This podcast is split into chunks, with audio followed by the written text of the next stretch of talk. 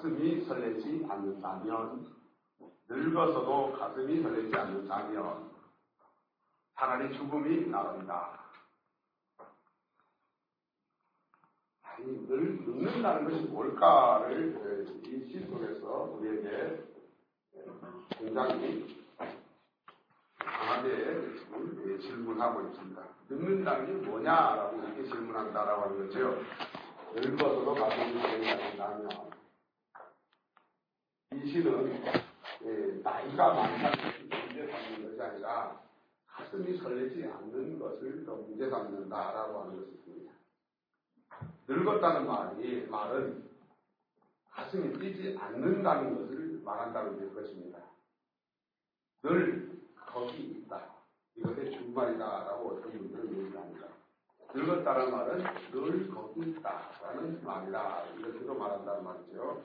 이것은 아무런 발전이 없이 정체되어 있는 상태가 늙었다는 것이다. 그런 것입니다. 가끔씩 그런 말을 하는 걸 듣습니다. 나이 드신 분들이, 야, 내가 이래봬도 마음은 청춘이야. 이런 말씀을 하십니다.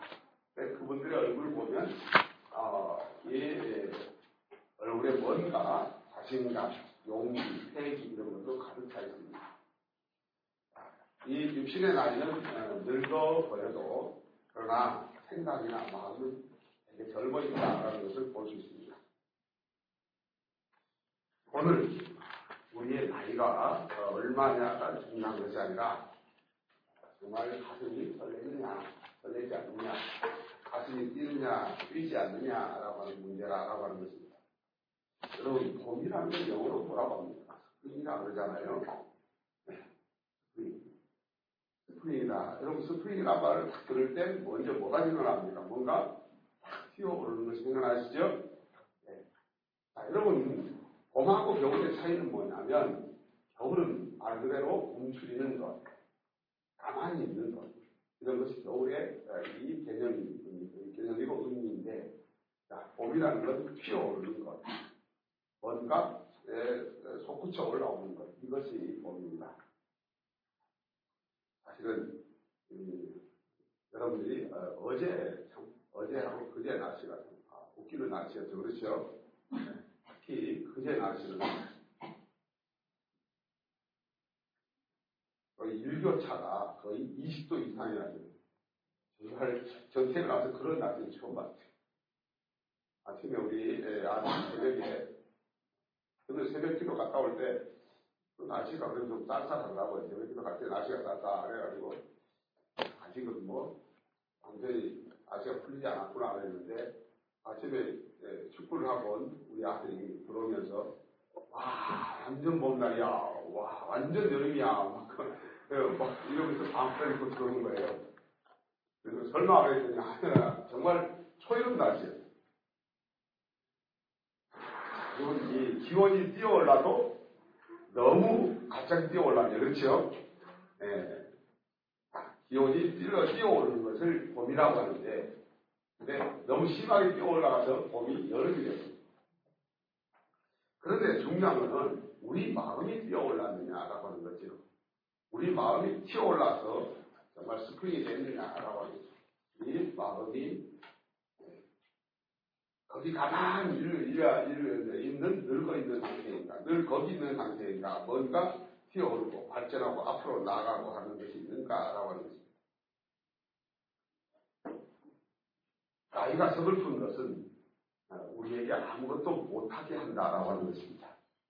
몸도 마음도 그리고 모든 환경들이 다 아무것도 못하게 만들어버리는 것이 가장 슬프고 고통스러운 것입니다. 나이가 들면 들수록 우리는 아무것도 못하는 존재가 되어버립니다. 그리고 어, 극기야는 주위에 있는, 있는 사람까지도 아무것도 못하게 만들어버리죠. 예를 들어서 어, 나이가 아주 많이 드셔서 병치를 하고 계시는 노인에게 그런 집안은 적어도 한두 사람 정도는 같이 묶여있습니다. 자기도 아무것도 못하면서 남도 아무것도 못하게 해버리는 이것이 바로 이 늙은 것에 대한 늙었다는 것에 대한 비애로 슬픔이다 라고 하는 것입니다. 그런데 영, 영도 그렇게 나이를 먹을까? 우리의 심정도 그렇게 나이를 먹을까? 라고 하는 거죠. 우리가 62세가 되던 해에 영국 집회에 초청을 받았습니다. 건강을 생각해 주위의 사람들이 예, 다 만류하면 이렇게 말했습니다. 우리 목사님 이제 연세가 62세입니다. 37세의 무디가 아닙니다. 영국 집회에 가시면 안 됩니다. 그때 무디 목사님은 이렇게 말했습니다. 그렇습니다, 여러분. 저는 37세의 어, 무디는 아닙니다. 그러나 37세 무디의 하나님과 62세 무디의 하나님은 같은 하나님이십니다. 이렇게 말하고 어, 무디 목사님은 영국으로 떠났습니다. 그리고 그의 생애 마지막 집회를 하게 되죠. 그리고 영국은 다시 부흥의 불길이 타올랐던 것입니다. 저는 이 이야기를 오래전부터 듣고 아, 늘 가슴에 품었습니다. 물론 뭐 고등학교 시절, 대학 시절에 이 얘기를 들었을 때는 37세 무디와 62세 무디가 뭐 육신적으로 얼마나 차이가 날까 그랬는데 제 나이 지금 올해 한국 나이로 55입니다. 만 나이가 54이, 54세인 지금 제, 제 나이에서 충분히 이 62세 무디가 얼마나 집회를 하기에 위험한 나이다라는 것을 충분히 이해합니다. 여러분 주위에도 어, 50대 중, 50대 중반만 되면 목사님들이 복지부동을 하실 겁니다. 일을 벌리지 않으시려고 그러고 강한 활동적으로 어, 이 목회를 하지 않으려고 합니다. 그게 심해지면 이제 눈치 목회가 되는 거죠. 그러다 보니까 타협을 하게 됩니다. 음, 예, 장로님들이나 원사님들이나 이 교회들이 반대의 소리를 해도 그냥 어쩔 수 들어줘야 되고 일종의 빅딜을 하는 거죠. 자, 이러면서 슬슬 교회는 전체에 나옵니다. 스톱! 시작. 그래서 제주가 좋은 목사님들은 스톱을 시켜놓고 더 이상 내려가지는 않게 하는데 그나마 제주가 없는 목사님들은 예, 더 교회가 예, 쇠퇴를 하게 되면 이제는 그때부터는 아주 복잡한 문제가 일어납니다.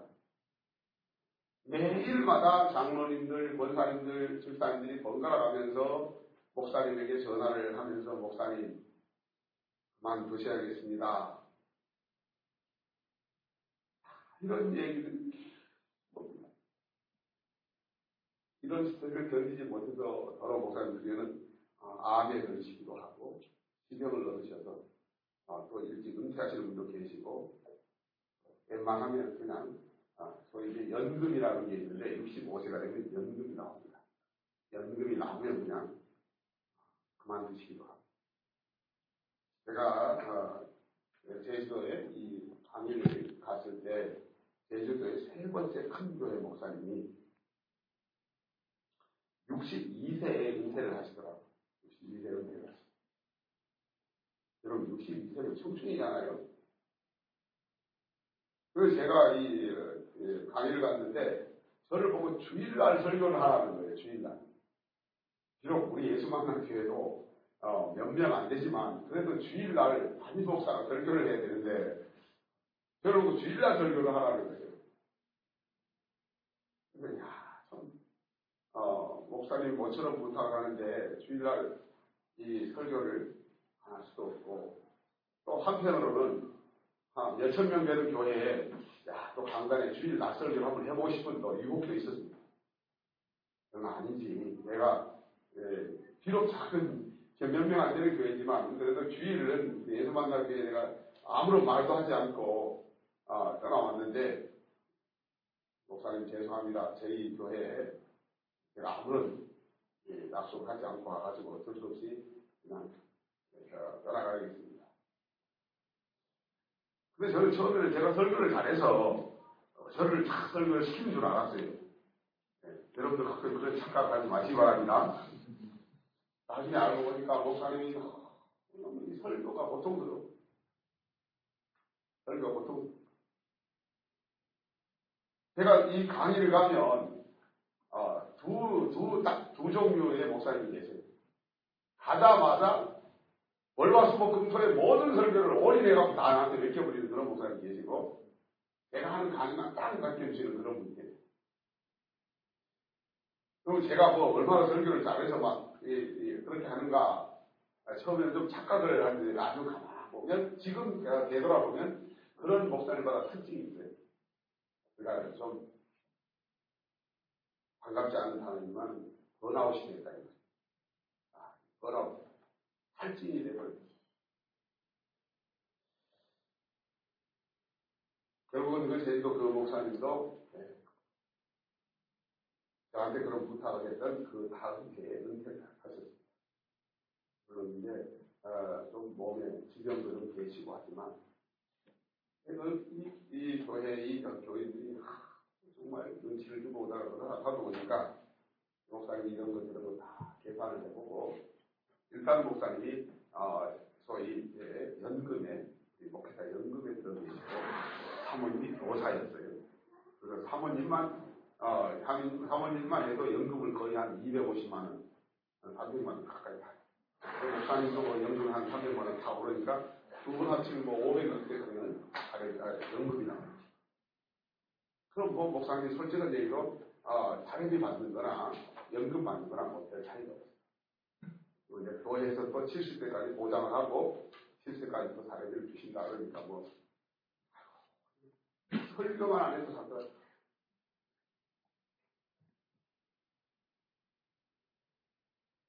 양정이 마석에 있는 어떤 목사님도 65세에 은퇴를 하면서 너무 그냥 행복해서 어쩔 줄 모르더랍니다. 여러분, 늙었다, 나이가 들었다보다 더 중요한 것은 그의 가슴이 뛰지 않는다. 가슴이 설레지 않는다. 라고 하는 거죠. 알게 모르게 우리 한국교회에 이것이 정말 네, 적지 않은 문제점입니다. 그래서 이 대안으로 여러분 교회마다 담임 목사를 절대 40대 후반 이후는 초기만 35세에서 45세. 요 안에 목사님을 대부분 초기한 그래서 여러분들이 혹시 나중에 40대 후반이 돼가지고 담임 목사 가려고 생각한다면 우리는 뭐 아주 그냥 빽이 있고 연질이 있고 이런 사람들 뭐 저처럼 이것도 저것도 아무것도 없는 사람은 어, 거의 가깝습니다.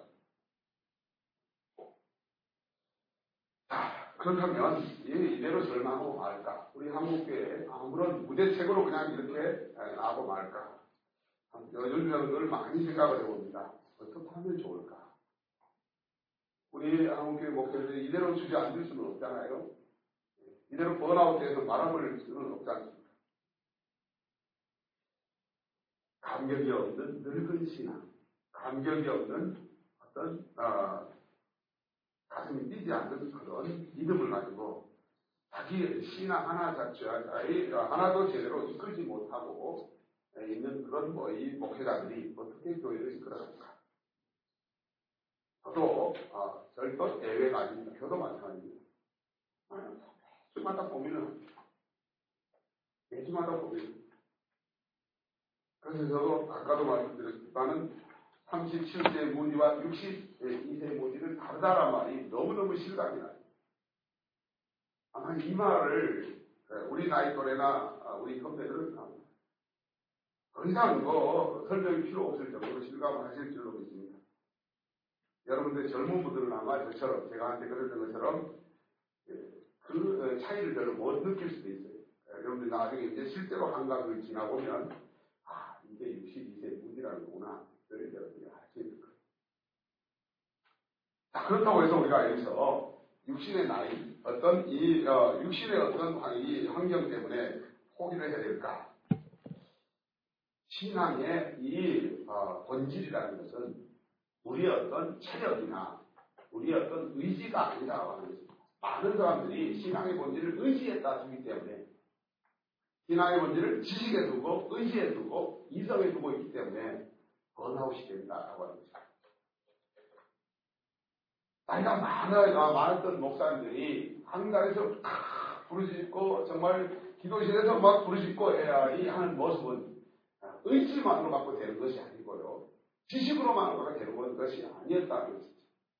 그분들이 그렇게 뜨겁게 신앙을 유지했던 비결은 뭘까? 여러분, 바울에게서 그 비결을 찾을 수가 있습니다. 바울은 옥중에 있으면서도 그리고 또 어, 네로의 박해가 시작됐음에도 불구하고 그 박해 와중에서도 마지막 선교 여행을 하면서 그 마지막 자기의 이 예, 남은 생애를 정말 불처럼 불같이 뜨겁게 지낼 수 있었던 비결은 예수로 5장 18절의 말씀입니다. 오직 성령으로 충만함을 받아라. 오직 성령으로 충만함을 받아라.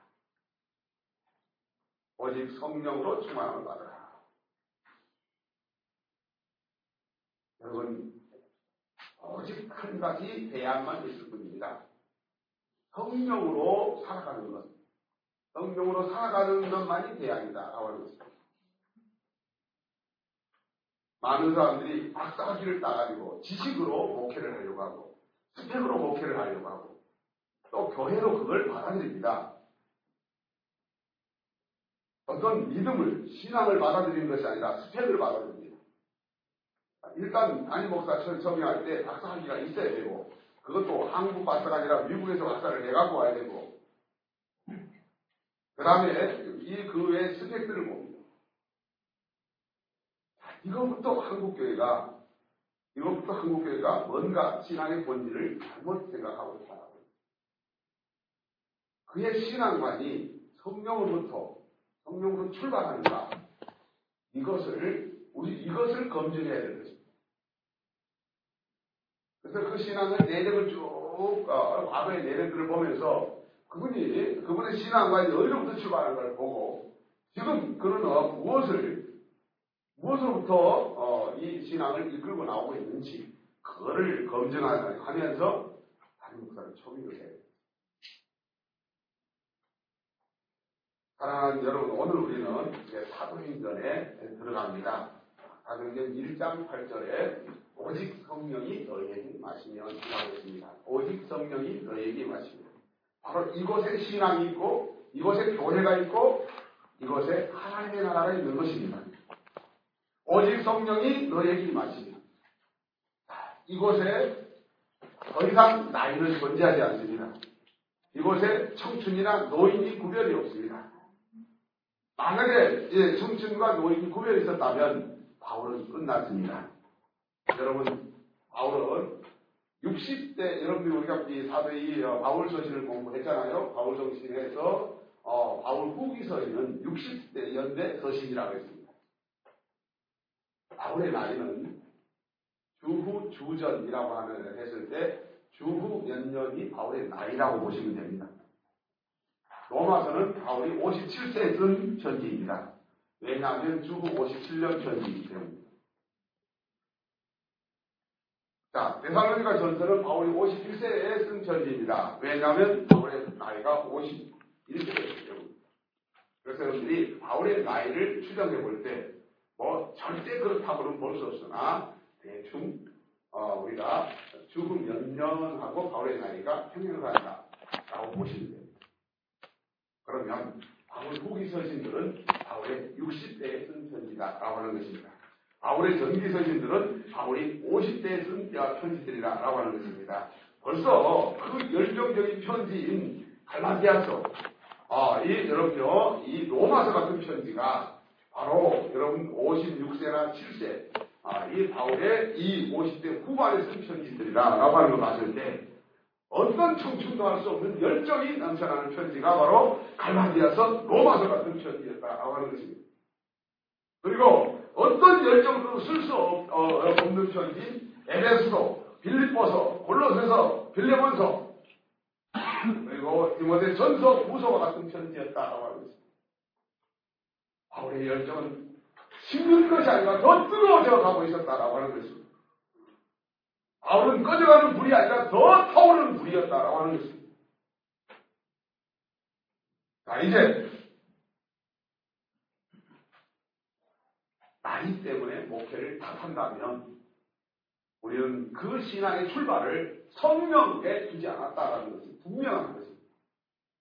그러므로 저 자신부터 시작을 해서 우리 한국에 있는 50대 어, 이 중반에 그리고 60대에 어, 있는 이 목회자들에게 다시 한 번 더 성령의 불길로 타오르기를 원합니다.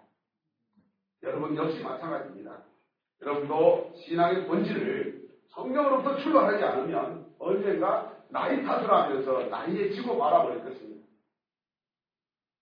이, 어, 이 육체 바이오 리듬이 이제 어, 우리를 지배해버리고 더 이상 성령이 우리를 지배하지 못하는 그런 목회를 하게 될 것이다. 라고 하는 것입니다.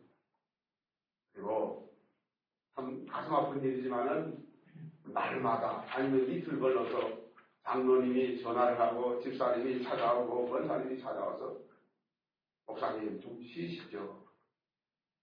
우리가 은퇴할 때까지는 사례비를 다 드릴 테니까 목사님 좀 쉬시죠. 우리 교회는 젊은 목사님이 필요합니다. 젊어서 좀 으쌰으쌰 하는 목사님이 좀 필요합니다. 교회를 위해서 목사님 네, 결단을 좀 내려주시죠. 아, 우리 목사님이 노후에 편하게 지날수록 뒷받기는 하겠습니다. 이런 압박을 계속 받으실 것입니다. 그런데 우리 선배님들, 선배 목사님들 중에는요, 안타깝게도, 어, 이 소위, 이 목회자 연금이 안 들어 계시는 분들이 엄청 많아요.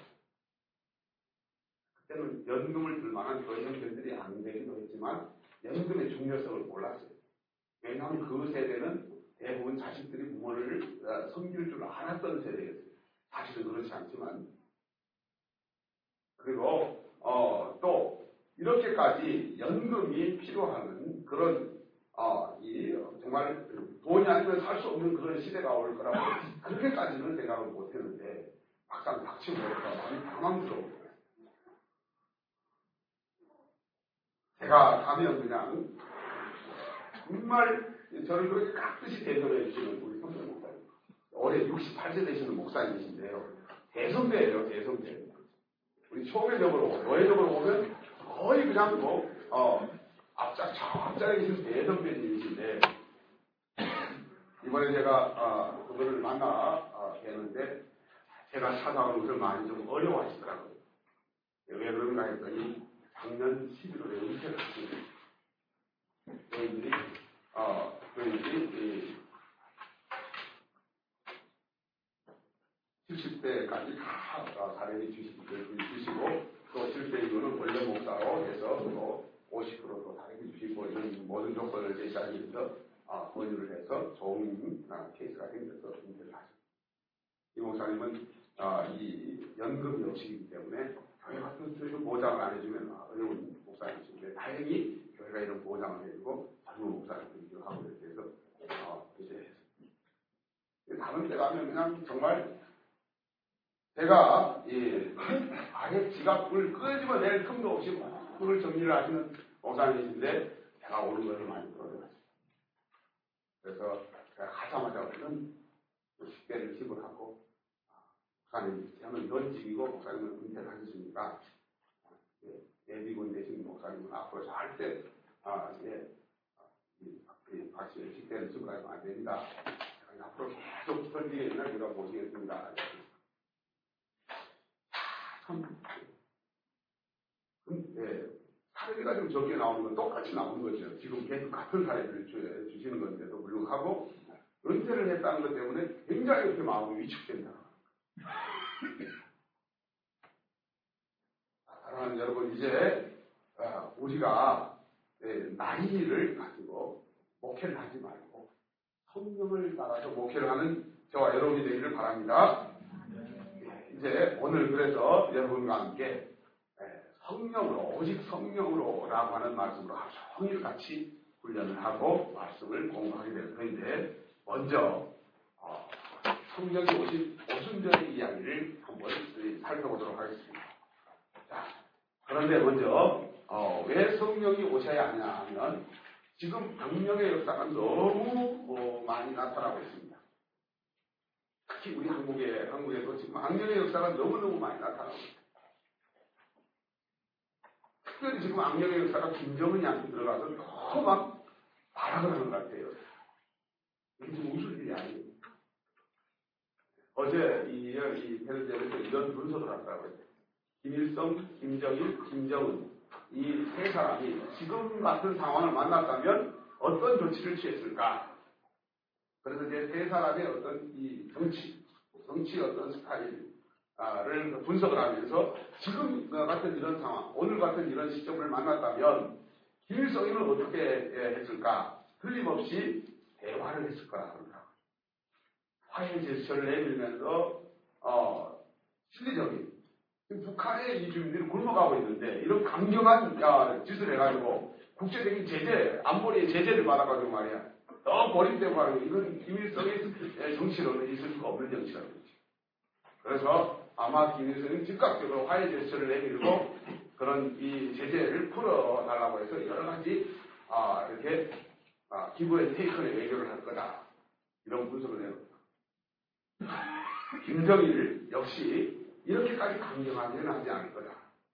아, 인력, 아, 이, 뭐, 가끔씩 뭐, 이, 어, 로켓 쏘아 올리고 막 이렇게 하기는 하겠지만, 그래도 결국은 김정일도 결국은, 아, 대화로 나올 거다. 그런데 김정은은 다르다라는 거지. 김정은은 버튼을 누를 수 있다. 첫 번째 이유는 김정은은 정치를 모르는 인간이다. 이거. 정치의 경험도 없고 정치도 모르는 인간이고 그리고 지금 북한의 상황, 북한의 이런 상황이 북한의 이런 상황이 여러분이 아시다시피 김정은의 이 정치적인 기반이 없습니다. 그래서 정치를 다시 한번 당 중심으로 당 중심으로 공산당 당, 당 중심으로 옮기려고 많은 작업을 했지만 지금 상황들이 군부 중심의 정치를 안 할 수 없는 상황이 되어버렸다는 겁니다. 그래서 지금 다시 군부 쪽으로 급격하게 거의 힘이, 세력이 어, 이동을 하고 있다. 그 권력이 군부적으로, 군부적으로 확 이동을 하고 있다.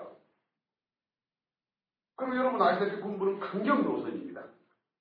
그리고, 어, 예, 온건파를 다 수척을 하다 보니까 지금 김정은 옆에서 지금은 뭐야, 북한 주민이 이렇게 굶어 죽는데 이런 강경 노선을 써갖고는 아, 이, 안 됩니다. 지금 온건하게 해서 대화를 해서 북한 우리 주, 주민들도 먹여 살려야 되지 않습니까? 그래야 무슨 뭐 정치가 있는 거고 뭐가 있는 거지. 그런 식으로 설득을 할 사람이 없다라고 하는 것입니다. 그런 말이 있다면 바로 그냥 옛날식으로 말하면 아버지 탕각으로 바로 집어넣어 버리기 때문에 지금은 그런, 아, 그럴 얘기를 할 사람이 없다라고 합니다. 그래서 여러분요, 남북, 어, 남북 이, 이 문제를 연구하는 사람들을 하나같이 하는 말이 지금은 예측불허의 아, 지금 이 예측불허의 상황이다 라고 봅니다. 지금 안보리 결의 이제 안보리 결의 결의를 통해 가지고 북한의 모든 것들이 지금 다 차단되어 있습니다. 북한은 갈수록 더 심각하게 어려워진다라고 것입니다. 이것을 김정은이가 정말 어떤 정치적으로 잘 풀어볼 수 있는 능력이 있으면 이것도 저것도 안 되면 오히려 김정은 자신의 위치가 불안해진다라고 합니다. 북한은 그때는 마지막 길밖에 없다 이거죠. 버튼을 누르는 거죠. 국지전이 아니라 전면전의 가능성이 얼마든지 있다라고 합니다. 그때 여러분요, 이런 악령의 역사가 북한에 있다는 것입니다. 악령은 지금 우리 어, 한국을 시험해 보려고 하고 있습니다. 악령이 우리에게 이런 시험을 해올 때 그것이 김정은의 미친 짓이라고 생각하지 말고 우리는 악령의 역사로 받아내야 된다고. 우리 이 한국에는 신천지라는 악령이 지금 신천, 악령이 신천지를 통해서 교회를 흔들어 놓고 있습니다. 여러분 이 여러분도 아, 들으셨을 겁니다만은 영생 열쇠교라는 이, 이 사이비 십자가 사건이 작년에 아, 이, 있었습니다. 그래서 아, 지난 3월 5일에 이 종편방송 채널 A에서 이 사건을 그대로 취재를 해가지고 어, 이 에, 방영을 해준 일이 있었습니다. 경기도 한 아파트 공장 현상에서 누가 십자가에 못 박혀서 죽어 있었습니다. 종석이라고 하는 이 사람인데 이 사람은 영생교에 빠져 있었던 사람입니다. 그리고 그 사람의 이 죽은 다음에 39일, 예, 39일에 다시 또 그 자리에 어떤 사람이 또 하나 무수가고 박혀 죽었어요. 이 사람 역시 윤준호라고 하는 영생교에 빠져 있었던 사람입니다. 수사 결과 이 김종석은 스스로 자기가 자살을 한 경우인데 윤준호라는 사람은 타살이라는 사실이 밝혀졌습니다. 현미건강이라는 단체인데 아, 이는 이수경이라는 여자가 교주인 영생열세교라고 하는 사이비 종교 단체입니다. 금복음이 된 행운의 열쇠 하나만 있으면 영생한다는 사이비 교리로 사람을 현혹시키는 종교입니다. 이 종교에 빠져서 열광을 하던 김종석이라는 사람이 어느 날 신으로부터 계시를 받습니다. 기분 나쁘게 이 그들의 신이 하나님이고 그들의 신이 아버지, 기독교를 모방한 사이였답니다. 하나같이 내그 신상 십자가를 보니까 역시 마찬가지죠. 하나같이 이 짓을 하니. 아마도 여러분 문경에서 십자가 사건, 몇 년 전에 문경에서 십자가에 못 박혀 죽은 사건 여러분 아시죠? 이 무렵이었어요, 이 무렵. 부활절이 다가오는 무렵에 문경에서 십자가에 못 박혀 죽었던 사건. 여러분들 기억나시죠? 네, 아마 그것을 모방한 것 같은데 이 아버지가 이 사람한테 계시를 줬습니다. 종서가 네가 천식이 되거라. 그러면 내가 너에게 수천억의 열쇠를 주겠다. 라는 계시입니다. 참 악령이 이렇게까지 판을 친다 이거. 악령이 악한 계시를 줘가지고 이 사람을 자살하게 만들었다. 그래서 그는 십자가를 제작을 하고 십자가에 못 박히는 모든 그 과정을 스스로 다 어, 체크를 해가지고 어, 혼자 가가지고 자기를 십자가에 못 박아가지고 죽게 됩니다. 그 교주 이수경의 내연남이 하나 있었는데 민영식이라고 하는 내연남입니다. 근데 그, 어, 이 내부에 이런 그 조직의 모든 비밀을 알고 있었던 윤준호라는 사람이 상당히 위험한 짓을 하자 이 명식이가 윤준호를 죽입니다. 죽이고 가짜로 십자가에 자기 자기 맞서서 죽은 것처럼 가짜로 꾸밉니다. 왜 그러는가 했더니 이제 그 어, 민영식하고 이수경이 차를 타고 한 대화의 내용이 아, 이 녹음이 되어 있는데 그게 뭐라고 하냐면 이 김종석이라는 사람이 십자가 사건을 일으켜서 그것을 홍보를 사용을 해서 헌금이 13억이나 나왔어요. 13억.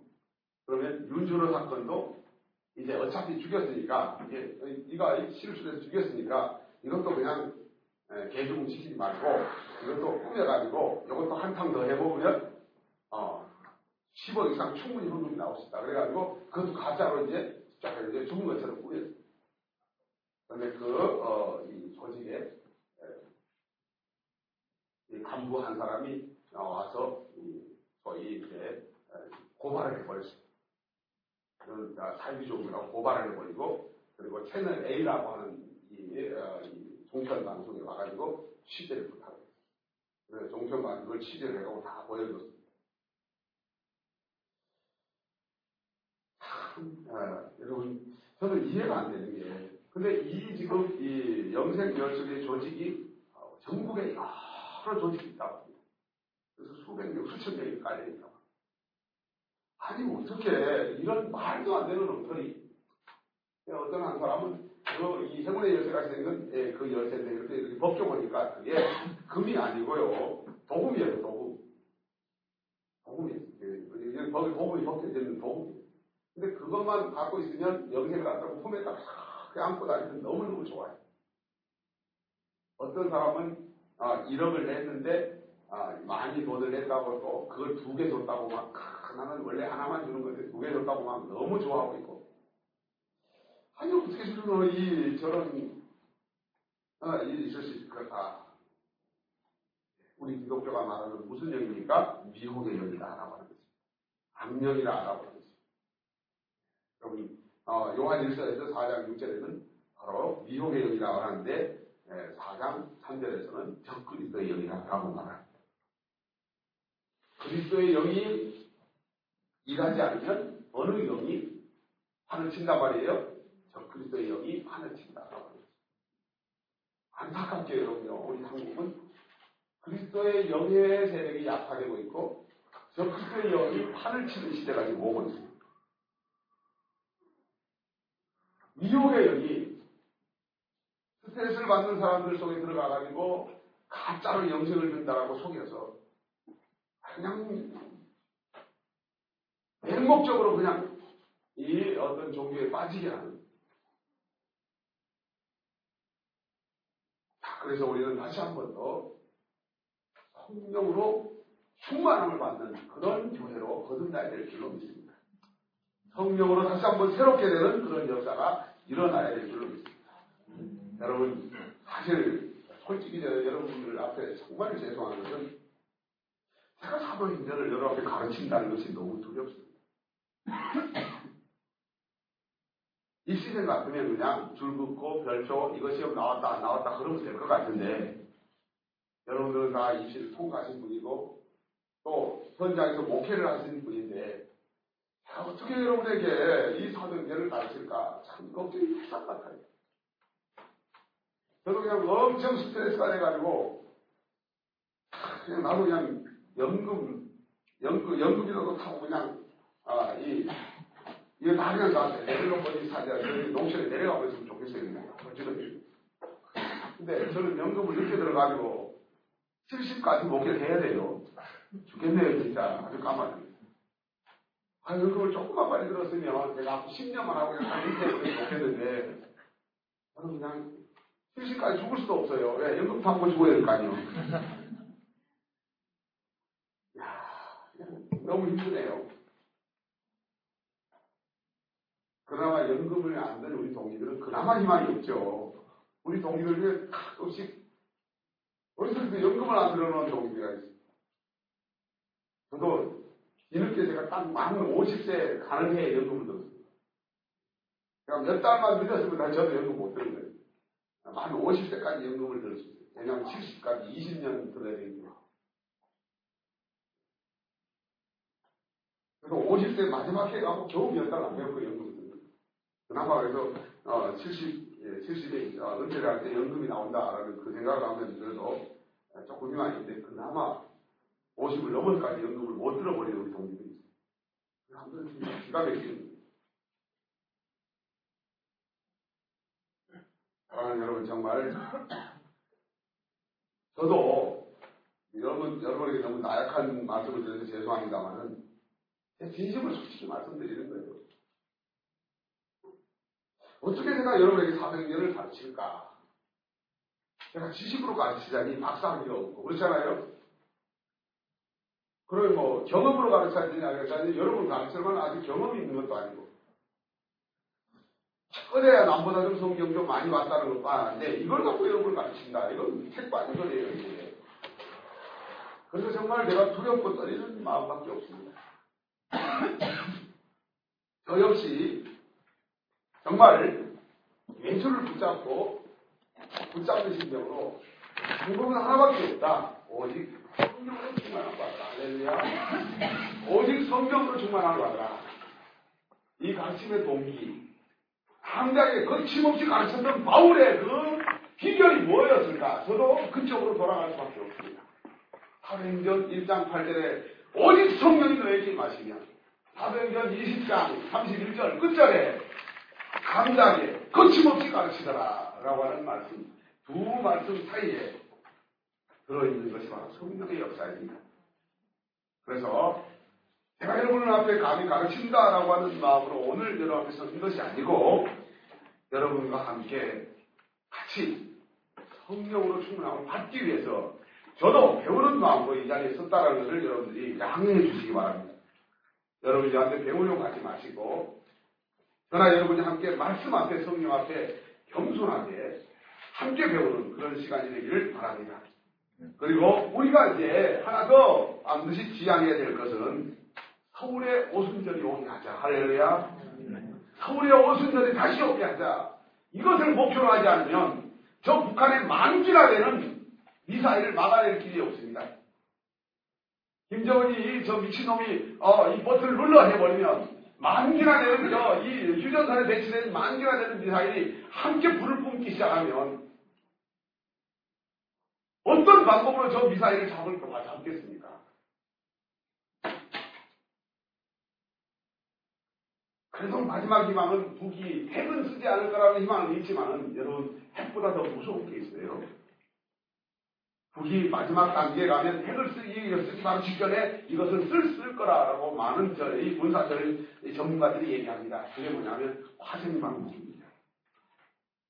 핵은 쓰지 않을지라도 화생방 무기는 쓸 거라고 하는 것이죠.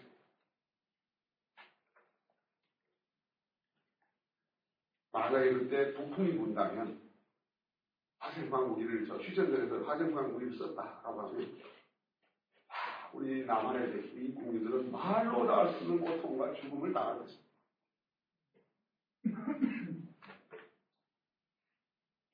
핵보다 어쩌면 더 무서운 무기입니다. 그거는 여러분이 아시다시피 어, 이라크 전쟁이나 이런 예, 아프리카 전쟁이나 이런 데서 자주 쓰는 무기입니다. 그것을 뭐 쓰는 것에 대해서는 아마 북한이 주지하지 않을 거라고 대부분의 군사 전문가들은 예측을 합니다. 여러분, 서울에 오순절이 와서 다시 한 번 더 교회들이 기도로 성령님한테 무릎을 꿇었습니다. 성령님께서 우리 한국을, 서울을 지켜주지 않으면 우리 서울도 안전하지 않다라고 하는 거죠. 여러분, 미가서를 배우게 되면 미가서의 핵심이 뭐냐면 시원신학의 교만이다라고 하는 것입니다. 시원신학의 교만. 주전 8세기의 가장 문제, 주전 8세기의 가장 문제, 아모스, 호세야, 이사야, 미가 시대의 가장 문제점은 뭐였냐면, 따랐다. 예루살렘은 안전하다. 예루살렘은 안전하다. 여러분, 에스겔에서 여러분요, 11장에 가보면, 이런, 어, 속담을 가지고, 어, 고관들이 스스로를 위로합니다. 이 성을, 예루살렘의 먼저 감화가 되고, 우리는 고기가 되니, 우리는 안전하다라고 합니다. 감화 가운데 있다가 고기를 숨겨놨으니, 그 고기는 안전하다라고 하는 것입니다. 예루살렘은 그 고기가 되고 우리는 감화가 되고 우리는 고기가 되니 우리는 안전하다라고 하는 속담을 가지고 그래서 이게 바로 에스겔 11장의 시온 신학의 교만이다라고 하는 것입니다. 유전 8세기에 예루살렘의 지도자들은 이런 교만을 갖고 있었습니다. 시온, 곧 예루살렘 성전과 예루살렘 성은 하나님의 성은이요, 하나님의 성전이고, 하나님이 여기 계시니, 아무도 이 예루살렘을 건들지 못하고, 아무도 이 시온 성전을 부수지 못하리라, 라고 말했을 때, 그때 미가는 이렇게 말합니다. 예루살렘의 예루의 에루살렘은 파괴가 되고 이 성전은 숲의 높은 곳이 되리라. 성전은 반드시 파괴되고 사라져버리고 다시 숲으로 돌아가 버릴 것이다. 이런 성전 파괴 예언을 합니다. 예루살렘에 만약에 이사야가 그런 예언을 했으면 그래도 예루살렘에 있는 사람들이 이사야라는 사람은 그런 왜 왕족 내지는 귀족 정도의 상당히 높은 지위에 있는 사람이니까 저 사람 식견이 많은 저 사람이 저런 얘기를 하는 걸 보아 우리가 좀 생각 좀 해보세 라고 했을지 모르겠어요. 근데 여러분 미가는요 모래셋이라고 하는 시골 출신의 시골주기였어요. 대상 물정 모르는 저 시골주기가 뭘 안다고 저래. 이런 지하에 미가의 예언은 무시돼 버린다는 말이에요. 그러나 미가의 예언은 사실 현실이 되어버렸습니다. 아수르의 사내들이 침공을 해와서 이 유다의 46개 성이 다 사라져 버렸고 이제 예루살렘 하나 남았는데 예루살렘이 포위를 당해서 언제 망할 줄 모르게 됐을 때 히스기야는 미가의 예언을 두고 얘기했던 것입니다. 하나님 잘못했습니다.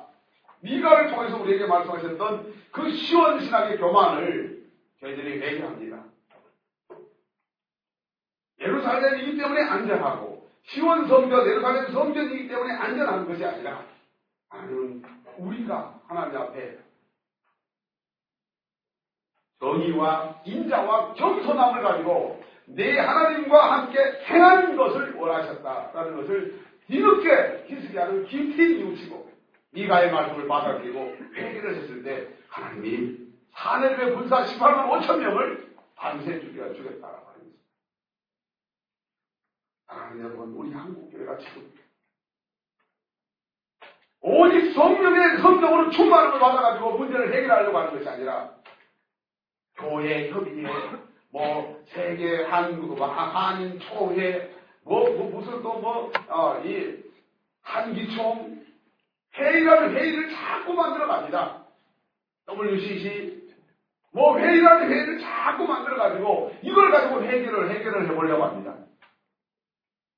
물론 그 회의 회의는 성령이 주관하시고 성령께서 그 회의를 통해서 해결하신다면 해결이 되겠지만 그러나 회의를 한다고 해결이 된다기보다는 회의보다 더 본질적인 것은 성령으로 충만함을 받으라라고 하는 이 하나님의 말씀이 그 회의 속에 있느냐라고 하는 것입니다.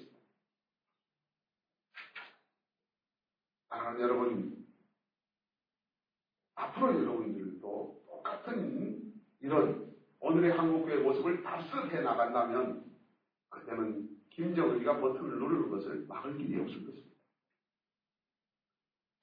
하나님의 칼을 막아주셨던 하나님께서 김정은의 저 미사일을, 핵폭탄을, 화생방무기를 막아주실 것입니다. 그러나 시원신학의 교만을 가지고 서울은 안전하다, 대한민국은 안전하다, 한국 교회는 안전하다라고 하는 교만에 젖어 있다면 그러나 절대 보장이 안 됩니다. 시드기야 시대에 눈물의 선지자 예레미야가 그렇게 외쳤건만 결국은 시드기야와 모든 정치 지정자들 그리고 제사장들 선지자들이 하나같이 시온 신앙의 교만함에 젖어 있다가 결국은 바벨론에 의해서 예루살렘은 망해버렸고 성전은 파괴되고 불타버렸습니다. 오늘 한국 교회가 저 유럽의 전철을 받지 않는다고 누가 말하겠습니까?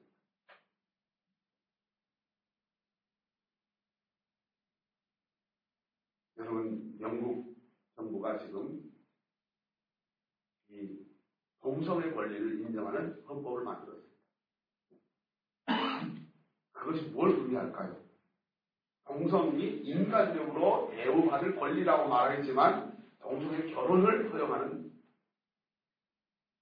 또 하나의 무서운 운보가 들어있다는 사실. 오바마가 동성, 동성의 권리를 인정했습니다.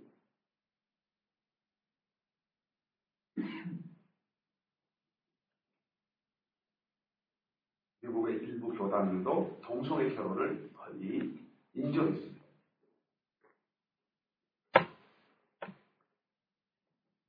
사랑하는 여러분, 이제 다시 한 번 더 우리는 성령의 충만함을 받아야만이 우리 한국교회 살 길이고 우리가 살 길이고 저와 여러분이 살 길입니다. 자, 이제 오늘 우리가 사도행전을 통해서 봐야 될 오순절의 역사가 세 번 있습니다. 첫 번째는 오늘 읽었던 사도행전 2장 1절에서 4절의 오순절입니다. 가장 원조 오순절이죠. 가장 원조 오순절입니다. 이 오순절은 말 그대로 예루살렘의 오순절이라고 합니다. 두 번째 오순절은 이스라엘 땅에 이방인을 위한 오순절이 있었습니다. 그게 바로 가이사의 오순절이라고 합니다. 사도행전 10장 24절 48절 고넬료 집 가이사의 고넬료 집에 있었던 오순절입니다. 세 번째 오순절은 이방 땅에 이방인을 위한 오순절이 있었습니다. 이방인의 사도인 누구를 통한 오순절입니까? 바울을 통한 오순절이 있었습니다. 이 오순절은 저희 예배소의 오순절이라고 합니다. 사도행전 19장 1절에서 7절. 물론 오순절이라는 말을 붙였지만 이것은 별명이고 실제로 오순절날 일어나는 것은 아니죠. 가이사가 있었던 성령 강림 사건을 그렇게 별명으로 불렀을 뿐입니다. 또 예배소에 있었던 성령 강림 사건을 그렇게 별명으로 불렀던 것입니다. 우리 기독교 역사는 수많은 오순절의 역사로 이어졌던 것입니다. 제가 이렇게 결과하니까 꼭 순봉교회 목사가 돼요. 그렇죠? 교단이 중요한 게 아니에요. 지금 진리가 중요하고 복음이 중요한 거잖아요. 교단이 복음을 진리를 나눌 수는 없습니다. 우리 기독교 역사는 오순절의 역사다. 성령 강림의 역사이고 앞으로도 영원히 오순절의 역사가 되었습니다. 성령 강림의 역사라고 하는 것입니다. 70년대, 80년대 우리 기독교의 그리스도의 역사가 뭐냐면 그리스도의 계절이 다시 하자. 그리스도의 계절이 다시 오게 하자라고 하는 캐치프레이즈. 예, 어, 이 중학교, 고등학교, 이 대학교 시절에 그리스도의 계절이 다시 하자는 말씀이 저를. 그래서 그리스도를 위하여 그리스도의 계절이 다시 오게 하자. 이것이 삶의 동기가 됐어요. 그런데 지금 그리스도의 계절이 지나가고 있습니다. 그리스도의 나라는 계절이 없는데도 불구하고 그리스도의 계절이 지나가고 있고 그래서 다시 한번 우리도 그리스도의 계절이 다시 오게 하자. 성령의 오순절을 다시 한번 오게 하자라고 하는 캐치프레이를 가지고 다시 시작해야 될 것입니다. 그를 위해서 오늘 여러분에게 다시 한 번 더 어, 선포합니다. 서울의 오순절이 다시 오게 하자. 라고 하는 것입니다. 지금 우리 중국교회는 자신들이 타락해서 하나님의 심판을 자초해놓고 그 이유를 딴 데서 찾으려고 하고 있습니다. 목사가 타락해놓고 그 이유를 딴 데서 찾으려고 하고 있습니다. 어쩌면 미가서에 나타난 시온신학의 교만에 젖어 있는지 모르겠습니다. 나는 목사이니까, 우리는 교회이니까, 우리는 기독교이니까, 우리는 심판을 받지 않아. 우리 한국은 안전해. 서울은 안전해. 교회는 안전해. 라고 이렇게 미가 시절에 예루살렘 선지자들이, 예루살렘 제사장들이, 예루살렘의 고관, 백성들이 교만에 있었던 것처럼 그런 교만에 젖어 있지 않는가 우리 자신을 돌아보십시오. 이런 교만이 결코 우리를 지켜줄 수 없습니다. 사랑하는 여러분, 하나님은 우리에게 어떤 예배를 받으시려고 하는 것이 아니라 어떤 헌금을 받으시려고 하는 것이 아니고 우리에게 어떤 캠페인을 받으시려고 하는 것이 아닙니다. 어떤 구제 사업이나 사회 사업을 받으시려고 하는 것이 아닙니다. 우리 각자가 미가가 말했던 정의를 행하며 인자를 사랑하며 겸손히 네 하나님과 함께 행하는. 하나님과 함께 행하는 사람. 한 사람 한 사람이 다시 한 번 더 정의를 행하며 인자를 사랑하며 겸손히 하나님과 함께 행하는 오직 성령의 충만함을 받는 그런 사람을 찾으신다라고 합니다. 사랑하는 여러분, 오늘 우리가 사도행전을 배우면서 하나의 책만을 배우고 돌아가지 마시고 저와 여러분이 다시 한 번 더 가슴이 설레는 시간을 찾으시기 바랍니다. 무지개를 바라본 워지어드처럼 가슴이 다시 한번 뛰는 귀한 스프링이 되시기를 바랍니다.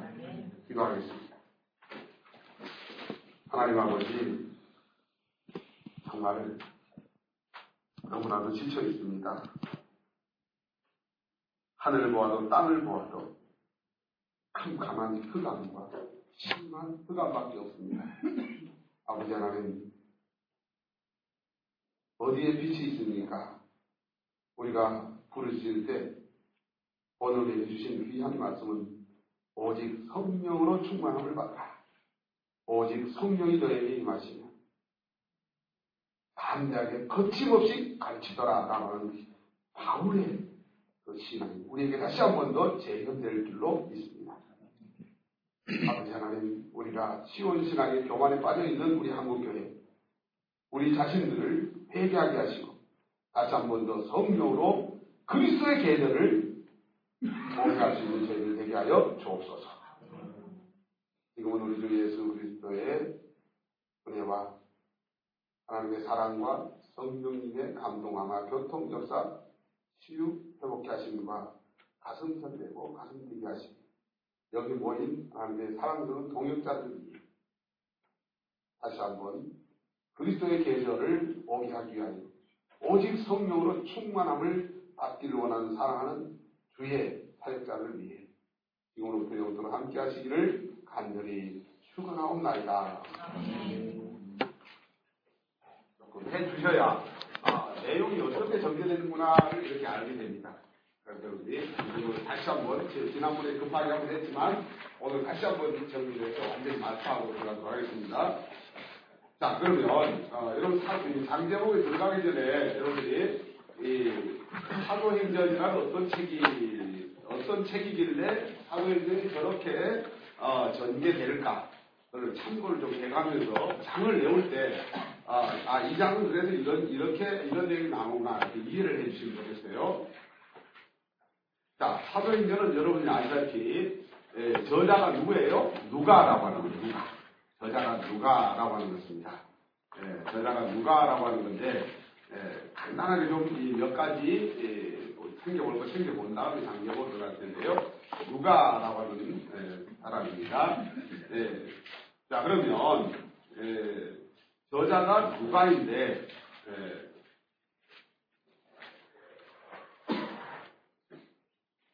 자 누가복음의 저자인 누가가 다시 한번 더 두 번째 쓴 편지가 바로 사도행전이에요. 그래서 데오빌로여 내가 먼저 쓴 글에는 하고 데오빌로에게 쓴 첫 번째 글이 누가복음이고 두 번째 글이 사도행전이에요. 네, 물론 이제 사도행전을 가면서 우리가 작업을 하겠지만 네, 첫 번째 사도행전의 첫 번째 작업은 뭐냐면 누가 행전이라는 작업입니다. 누가 행전이라는 작업. 자, 사도행전 연구의 첫 번째 작업은 어, 따라서 누가 행전. 예, 누가 복음과 사도행전의 준말이에요. 줄임말입니다. 추각을 시킨 거예요. 누가 복음과 사도행전의 줄임말이 바로 누가 행전이다라고 합니다. 네. 자, 그럼 왜 이 누가 행전이라는 말을 쓰냐면 누가복음과 사도행전은 자, 이런 관계를 갖고 있는 이런 관계를 갖고 있는 어, 하나의 책이다라고 하는 것입니다. 자, 누가 예수부터의 십자가와 부활 사건, 십자가와 부활의 사건을 중심으로 해가지고 자 여기는 여기는 예수 그리스도는 누구신가? 예수는 누구신가? 예수, 예수는, 예수는 누구신가?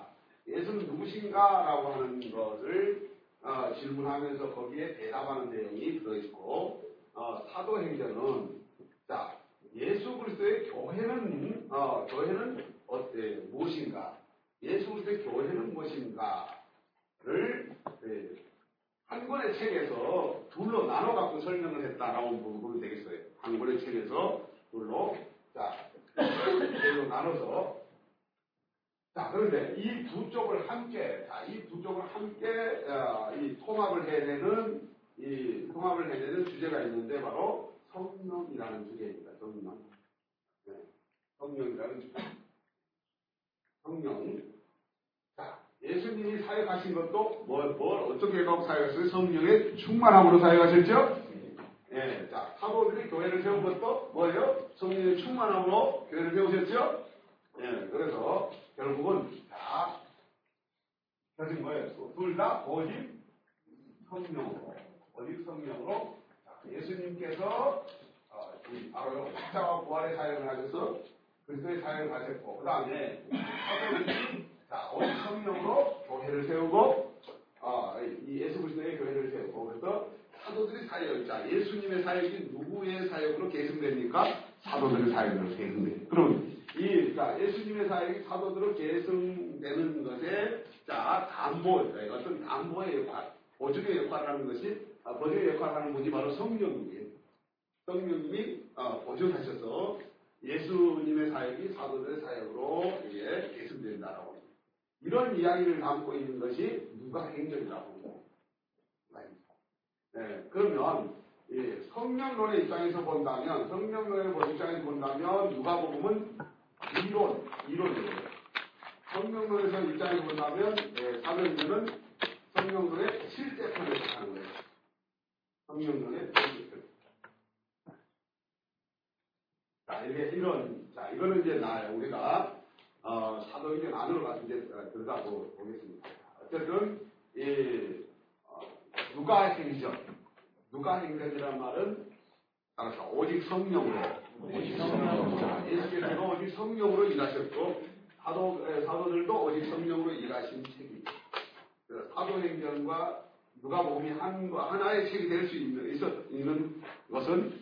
오직 성령으로 하는 내적인 연속성. 시작. 내적 연속성을 갖고 있습니다. 내적 연속성. 오직 성령으로라고 하는 공통된 내적 연속성을 갖고. 그래서 여러분 이제 보험서를 읽다가 성령의 충만함으로 성령의 충만함을 입어 이런 말이 나오면 무조건 그는 뭐예요? 무슨 복음이에요? 그건 무슨 복음이냐? 누가 복음이에요? 볼 것도 없어요. 어디 성, 성령으로 성령 충만하면 뭐 이런 단어가 나왔다 무조건 뭐 이건 누가 보지. 그래서 누가 보면 성령론의 이론편이다라고 말합니다. 성령론의 이론편. 그리고 여러분요 누가 보면 마지막에 에, 따라서 성령을 기다리자. 라고 말씀하시면서 누가 보면 마지막에 끝나고 그 다음에 누가 사도행전의 처음도 역시 성령을 기다리라 라고 하면서 사도행전이 시작이 됩니다. 그렇죠? 그리고 2장에 이제 성령님이 마침 오시는 거예요. 2장에 예, 바로 이런 것들이 내적인 연속성을 갖게 만들어주는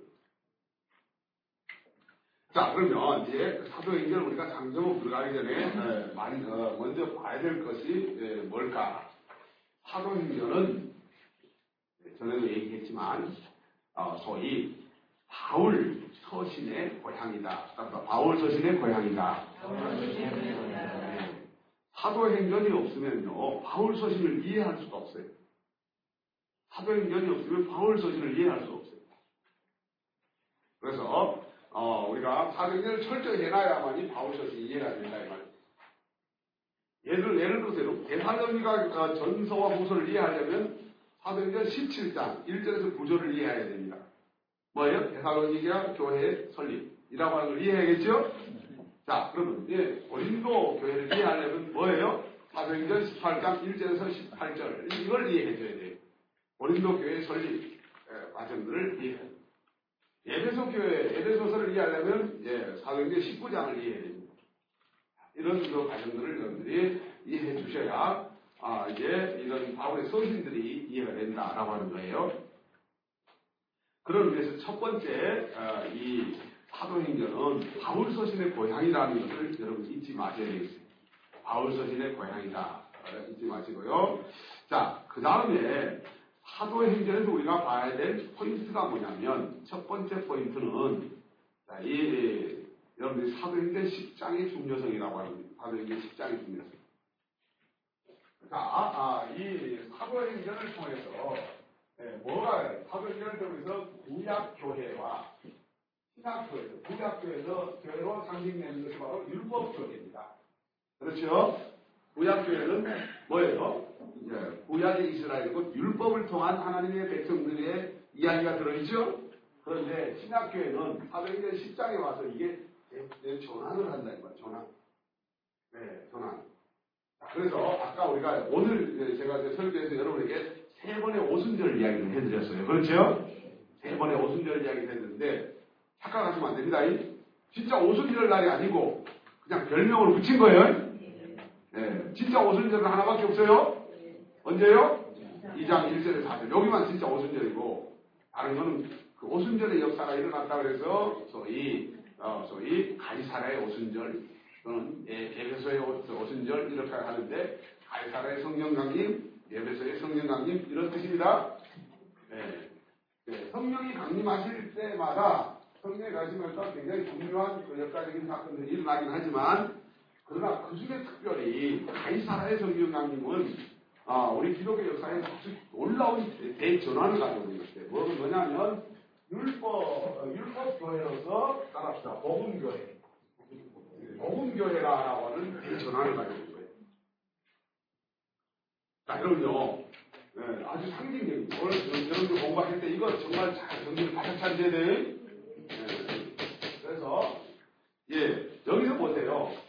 특히 여러분요 열두 사도의 대표, 열두 사도의 대표라고 할 때는 베드로가 아, 환상 중에 자 도자기 같은 그릇이 내려와서 예, 하나 하나님의 명령을 받습니다. 뭐라고요? 그걸 먹으라고 예, 먹으라고 잡아 먹으라라고 어, 명령을 받아 받는데 베드로가 나는 그렇게 못하겠다 그러죠? 무슨 교회를 고집하는 거예요? 이 교회를 고집. A 몇 장을 고집하는 거예요? 11장을 고집하는 거예요. 먹을 것, 뭐 먹을 것, 가서 이제 못 먹을 것이 가득 차 있는데 저는 그거 먹어본 적도 없고 아 먹지 않겠다 라고 베드로가 몇 번 거부합니까? 세 번을 거부해요. 자, 이 교회를 고집한다는 얘기예요. 그런데 결과는 어떻게 됐습니까? 결과는 어떻게 됐습니까? 이걸 먹, 먹, 먹게 되죠? 네. 자, 이거, 이거는 뭐였어요? 아까 비유. 비유적이었죠? 실제로. 이거의 실제가 뭐였습니까? 이방인에게 복음을 전하는 거였죠? 자, 이방인은, 여러분요, 여러분요, 구약 교회에게 있어서 이방인은 뭐예요? 못 먹을 것이에요. 율법 교회에 있어서 이방인은 뭐예요? 못 먹을 것. 구원을 받지 못할 대상이다 이 말입니다. 그런데 베드로를 통해서 이제 어디에 복음을 전합니까? 가이사라의 누구한테요? 원인을요. 예, 집사람들에게 복음을 전하죠? 예, 그래서 이걸 해석해 나가는 과정을 여러분들 잘 보세요.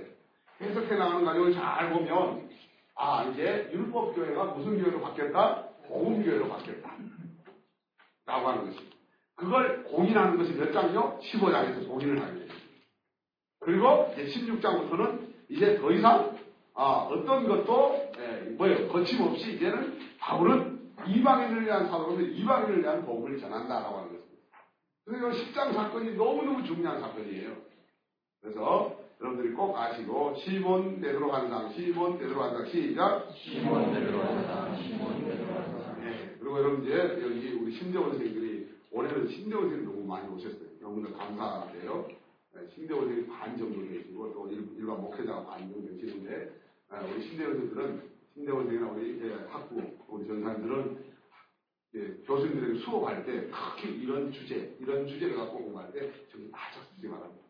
아마 성경에 이런 성경에 대한 이해를 하고 들으니까 여러분들이 어느 정도 좀 귀에 들어올 거예요. 그런데 여러분 심화해서 훨씬 심화해서 공부를 해놓으세요.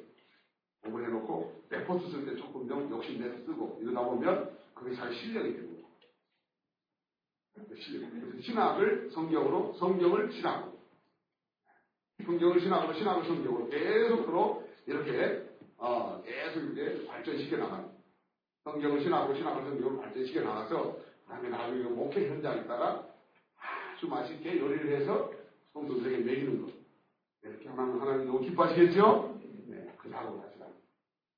여러분 오늘 제가 여러분이 한번 다시 한번 당부할게요. 여러분 아무리 학기 중에 바쁘다 하더라도 네, 이거는 필수의 필수 과목입니다. 아시겠어요? 성경은 마을로만 그러지 말고 여러분이 살- 행동으로 행동으로. 내가 3년 동안 내가 이건 필수의 필수 과목이다. 그래서 성경을 철저히 공부하면서 여러분들이 신대원 강의를 들으셔야 그래도 조금 떨어지고 남는 게 있어요. 이거 포기하면요, 여러분들이 막 레포트 해야 돼도 남는 게 없어요. 그러니까 철저히 성경을 하시면서, 아, 여러분들 신학을 하셔야. 저는 여러분이 뭐 신학적인 깊은 걸 못 가르쳐 드립니다. 실력도 없지만.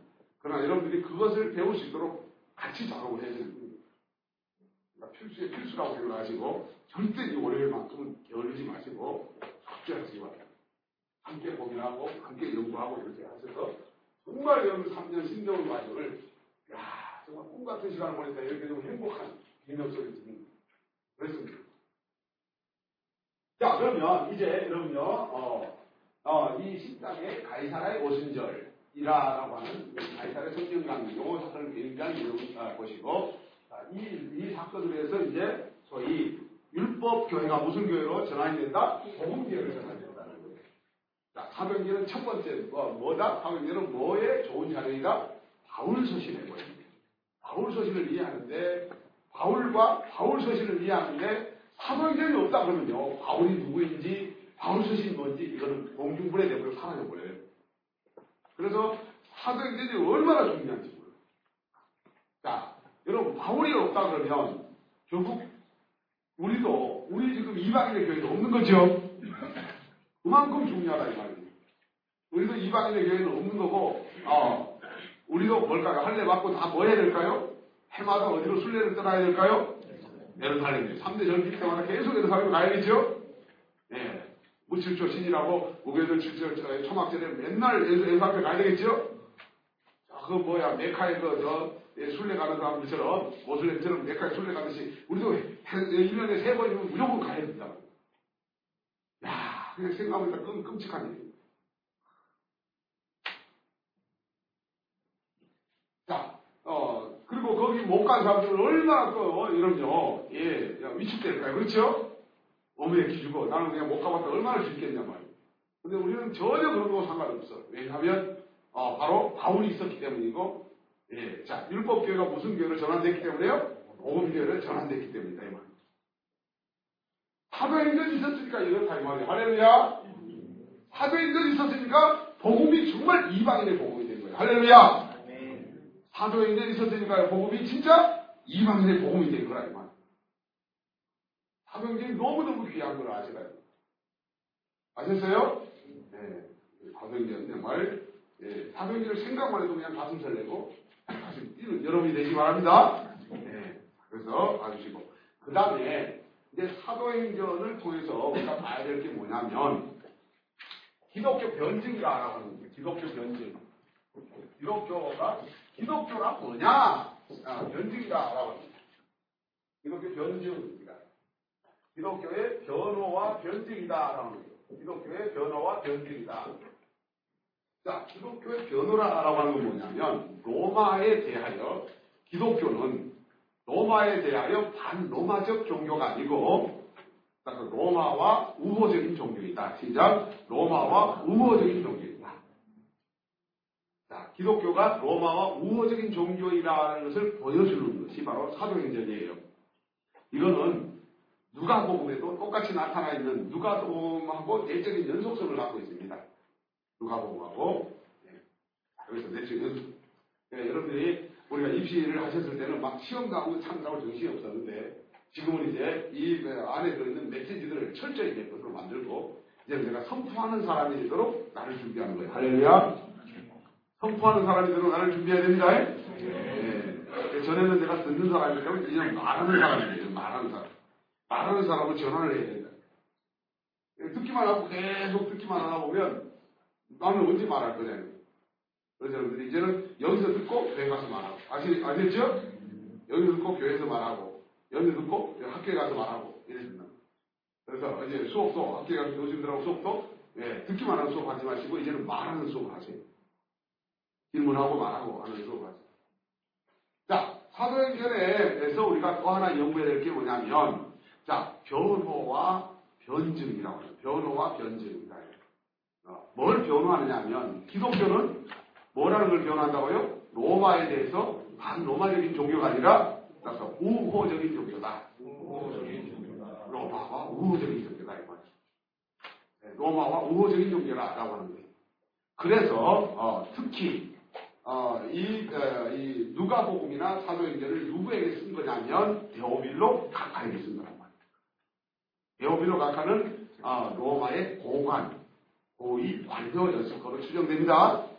로마의 고위 관료한테 이걸 썼는데, 자, 이 사람의 위치는 어떤 위치에 있을 걸로 보여지니까, 어, 이 기독교가 로마의 우호적인 종교라는 것을 변호할 수 있는 위치에 있는 사람이다, 이 말이에요.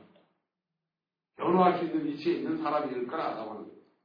그래서 누가가 바로 누가가 바로 어, 직접 가서 로마의 어떤 그 고관들한테 가서 어, 로마의 고관이나 황제에게 가서 기독교는 로마의 이호적인 광이라고 변호를 하면 좋겠는데 자 상황이 여의치 않으니까요. 그렇죠? 감정적인 방법을 쓴 거죠. 이해되십니까? 네, 고넬료라라고 하는 그 기독교를 충분히 변호할 수 있는 자리에 있는 사람에게 먼저 이것을 이 변증, 변증을 해가지고, 변증을 해가지고, 그 사람이, 아, 기독교는 로마와 우호적인 관계이구나. 아, 로마와, 로마적인 그런 종교가 아니구나. 라고 하는 것을 깊이 이제 깨닫고 나서, 이 사람이 가서 이제 자기 위치를 이용해가지고 기독교는 야, 로마와 이, 이 반로마적인 종교가 아니고 로마와 여기 적대적인 관계가 아니고 로마와 우호적인 종교입니다. 라고 이렇게 변호를 할 수 있고 변증을 할 수 있도록 하기 위해서 어, 바로 이 사도행전을 썼다라고 하는 것입니다. 이런 어, 이 이런 예, 이런 이 목표는 누가 보여도 똑같이 들어있어요. 누가 보여도 똑같이 들어있어요. 그래서 이제 우리가 나중에 이제 공부를 할 때 그런 것들을 공부할 터인데 예를 들자면 여러분요 어, 누가 복음은 빌라도가 예수님에 대하여 세 번이나 죄가 없다고 무죄 선언합니다. 빌라도는 누구의 그 대리 권력이에요? 로마 황제의 대리 권력이죠?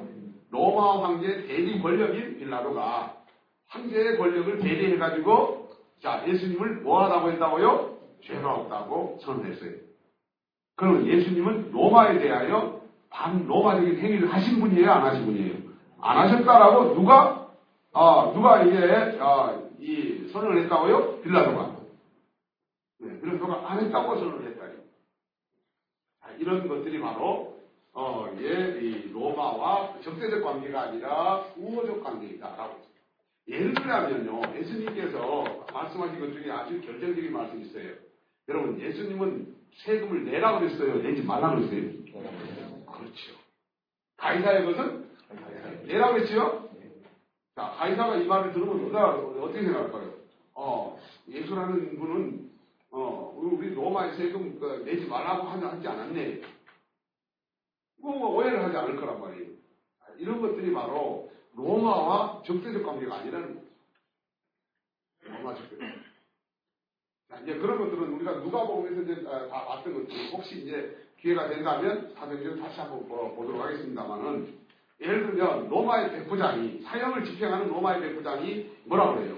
이 사람은 정령 의인이었다. 의인, 죄가 없다 이 말. 의인이었다. 의인이었다. 죄가 합니다.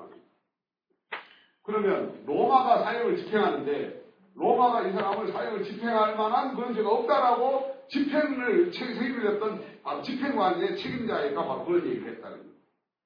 자, 이런 것들이 바로 어, 누가 복음이 갖고 있는 자, 예, 로마와 이 기독교의 과의 관계에 대한 우호성, 예, 단 로마적이 아니라 우호적인 관계다라는 걸 얘기하는 것입니다. 자, 그 다음에 여러분요, 그 다음에 우리가 아, 또 하나 여러분들이 간과하지 말아야 될 것은 어, 헬라 종교들에 대하여 기독교는 어떤 어, 정체성을 갖느냐, 헬라 종교에 대해서 기독교는 어떤 정체성을 갖느냐라고 하는 겁니다. 그게 뭐냐면 여러분 이 루스드라에서 못 걷게 된 사람을 고쳤을 때 참 특이한 현상이 나타났어요. 그렇죠? 예, 바울을 보고 뭐라 그랬어요? 헤르메스. 예, 아나를 보고요? 제우스. 그렇고 막 손을 몰고 갖고 막 화관을 갖고 와서 막 어, 소위 바울하고 이 뭐야 예, 뭐를 이 바나바를 제우스, 헤르메스라고 섬기려고 했단 말이에요. 근데 이걸 총칭해서 헬라의 신비주의, 헬라의 신비주의라고 합니다. 헬라의 신비주의는 그냥 아무 때나 되고 그냥 신이라고 해버리는 거예요. 아무 때나 되고. 꼭 일본하고 똑같네. 그렇죠? 네. 헬라의 신비주의 종교, 동방의 신비주의 종교, 종교, 헬라의 신비주의 종교, 이거에 대하여, 이거에 대하여 기독교를 변증하는 거예요. 기독교를 변증. 기독교는 그런 종교가 아니라는 거예요. 아셨어요? 기독교는 바울이 제우자 네, 헤르메스고 바나바가 제우스인 종교가 아니라는 겁니다. 네. 그 기독교를 잘못 받아들이지 말라는 거예요. 그리고 당신들이 말하는 그런 종교는 진정한 종교가 아니고 오직 하나님만 참신이시고 그리고 바울이나 이런 사람들은 사도에 불과하고 오직 우리 예수 그리스도만 주님이시다. 이것을 변증하는 것이 사도행전이에요. 아셨어요? 이걸 변증하는 게 헬라 종교에 대해 헬라 종교의 신비주의에 대하여 기독교는 어떤 종교이고 당신들은 그건 아, 종교가 아니라 우상이다 이 말이야. 그것을 변증하는 게 사도행전이. 네, 그 다음에 로마에 대하여 로마에 대하여 헬라 종교에 대해서는 신비주의가 아니고 신비주의가 아니고 우리 기독교가 참 종교다 이걸 말하는 거고 로마에 대해서는 우리가 정치적으로 당신들하고 네, 자 적대적 관계가 아니고 우호적 관계다 이걸 말하는 것이고 아시겠습니까? 네. 자, 우리 기독교 스스로에 대해서는 뭐예요? 기독교 스스로에 대해서는 율법교회가 아니라 복음교회다. 세 가지 목표를 보셨죠? 자, 그럼 다시 한번 정리합니다. 여러분, 사도행전을 공부할 때, 요 세 가지를 눈이 뚫어지라고 봐야 됩니다. 네, 그리고 이걸 선포하자, 이 말이죠. 자, 첫 번째는 우리 기독교, 우리 기독교, 우리 기독교에 대하여는, 자, 무슨 교회에서 무슨 교회예요? 율법교회에서 복음교회예요. 자, 이걸 가, 강하게 나타내는 자이 몇 장? 10장. 11장, 15장. 이런 거죠. 가이사라의 오순절. 그래서, 대도를 통해서, 자, 율법교회에서 복음교회로 전환시키는 대전환이 일어나고 있다.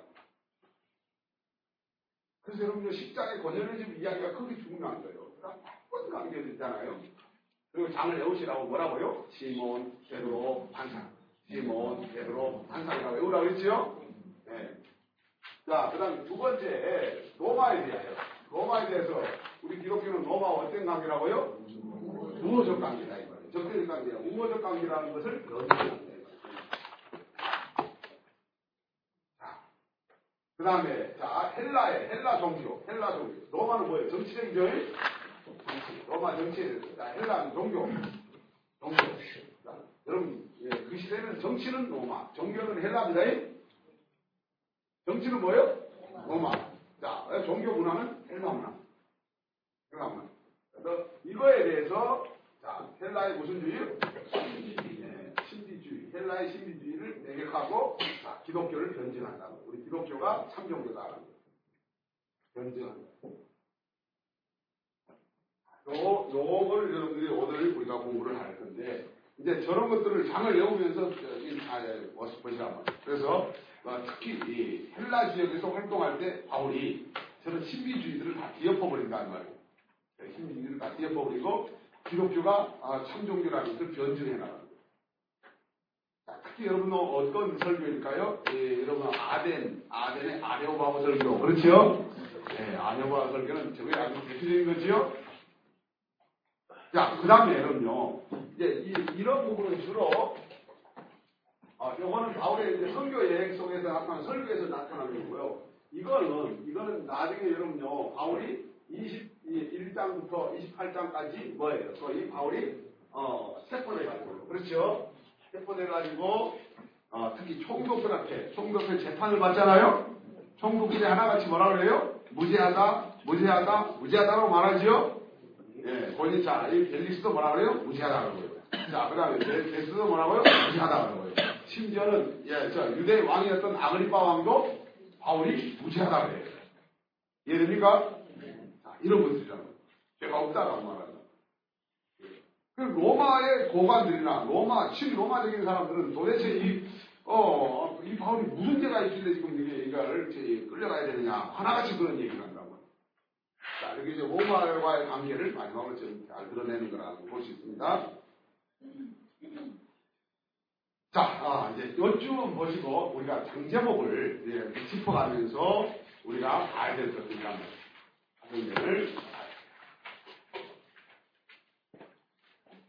자, 그러면 이제 우리가 장제목을 정리를 해보십시다. 절반에 한번 해봤기 때문에요. 아, 먼저 사도행전을 크게 둘로 나눈다고 했습니다. 1장에서 12장까지가 베드로 행전.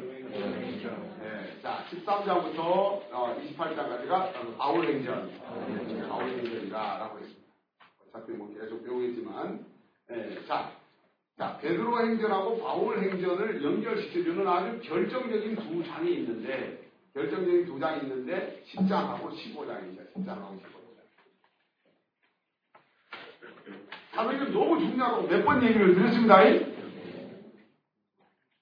정말, 예, 자, 구약의, 이 구약의 교회에서 신약의 교회로 전환하는 것이 아, 사도행전 2장이라고 한다면, 구약, 자, 신약의 이스라엘 교회에서 신약, 신약의 아, 자, 이방인의 교회를 전환하는 것이 10장하고 15장이다. 14하고 15장이다라고 하는 겁니다. 자, 그래서 율법교회에서 복음교회로 아주 결정적인 역할을 하는 것이 바로, 어, 이제 요 10장이다라고 하는 거죠. 율법교회에서 복음교회로. 자, 여러분요, 2장이, 어, 구약의 율법교회에서 신약의 율법교회로 전환하는 것이 2장이라고 한다면, 자, 10장은 구약의 율법교회에서 신약의 복음교회로 전환하는 게 10장이라고 보죠. 굉장히 그 10장의 역할이 너무 중요하다고 제가 말씀드렸습니다. 네.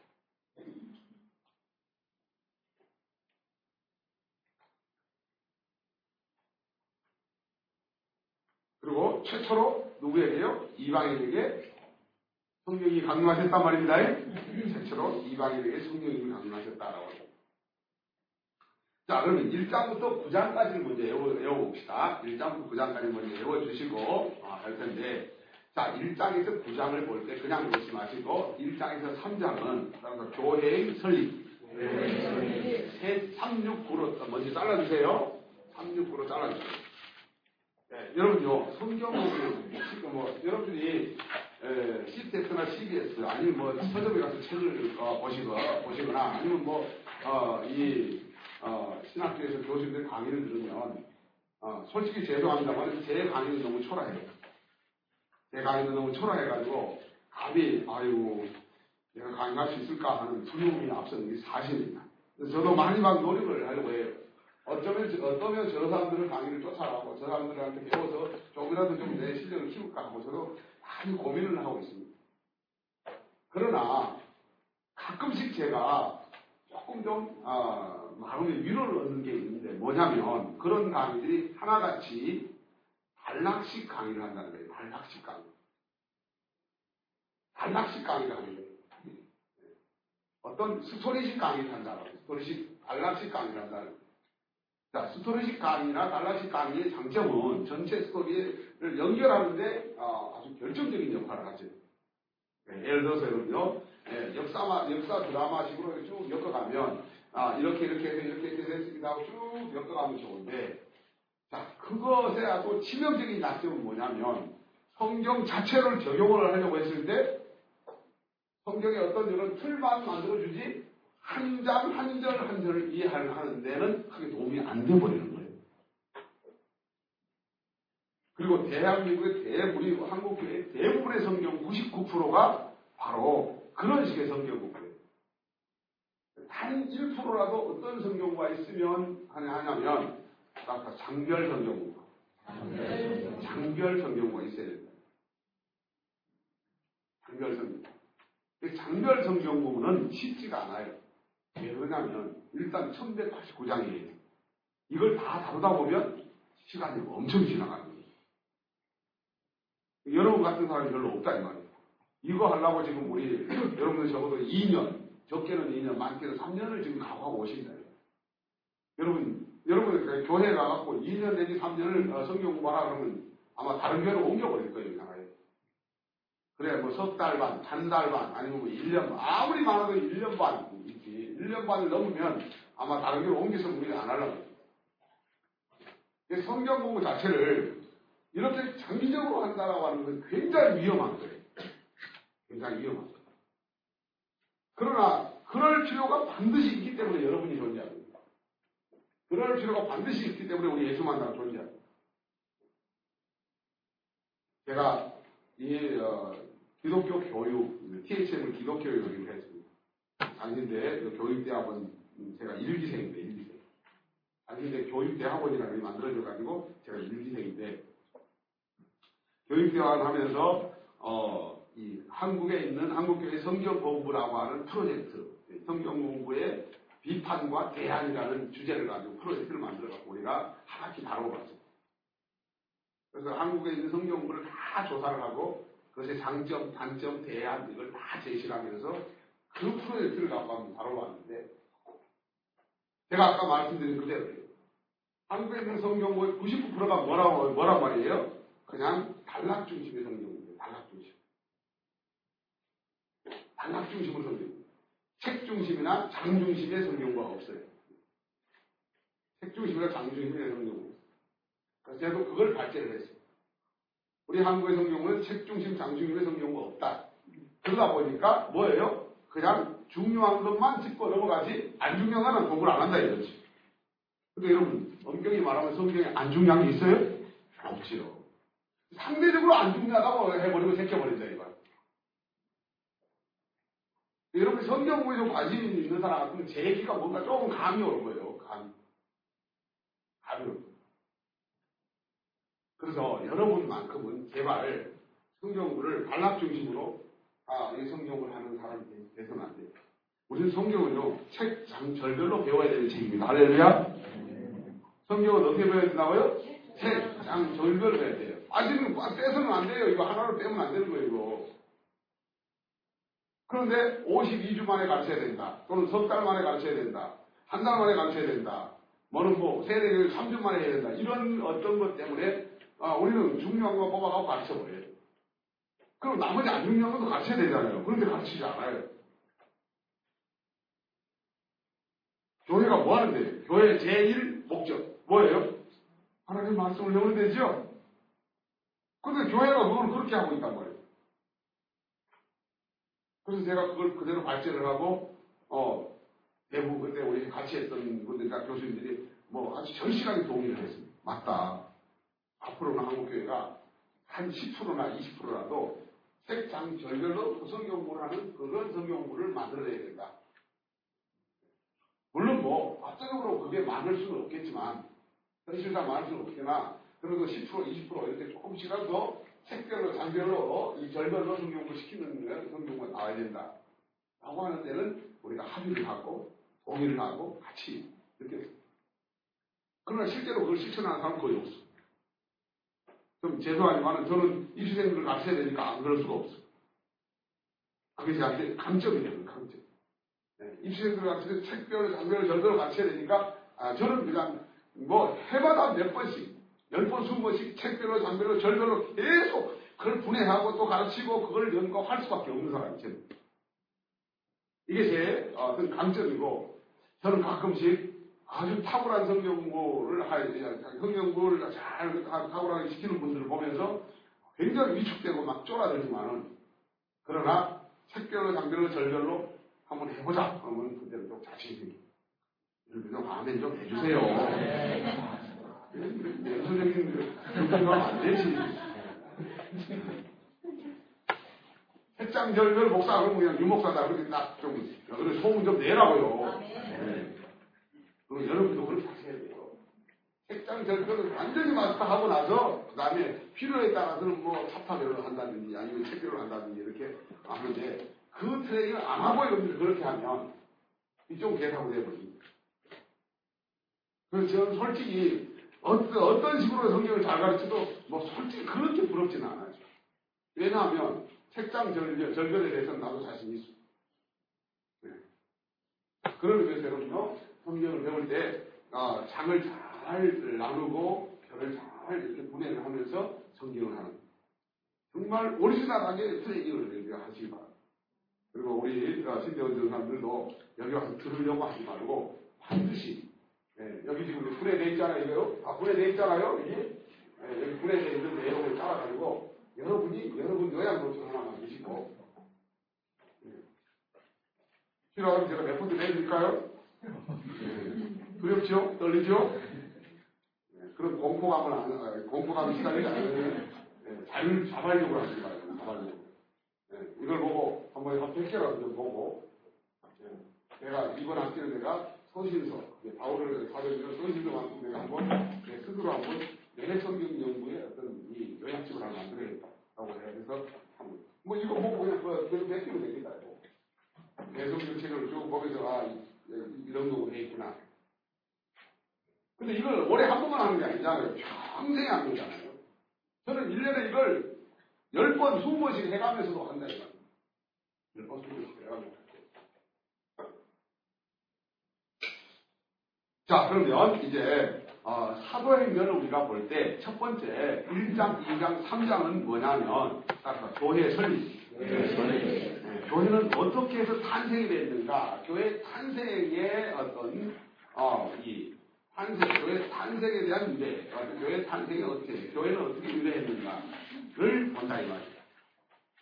장제목만 외우면서 우선 딱 정리를 하자는 말이죠. 네, 자 그러면 1장이 뭐예요? 예수님이 승천하셨어요. 성령님이 강력하셔서 교회가 된 겁니다. 네, 성령이 교회가 된 교회가 탄생이 됐단 말이에요.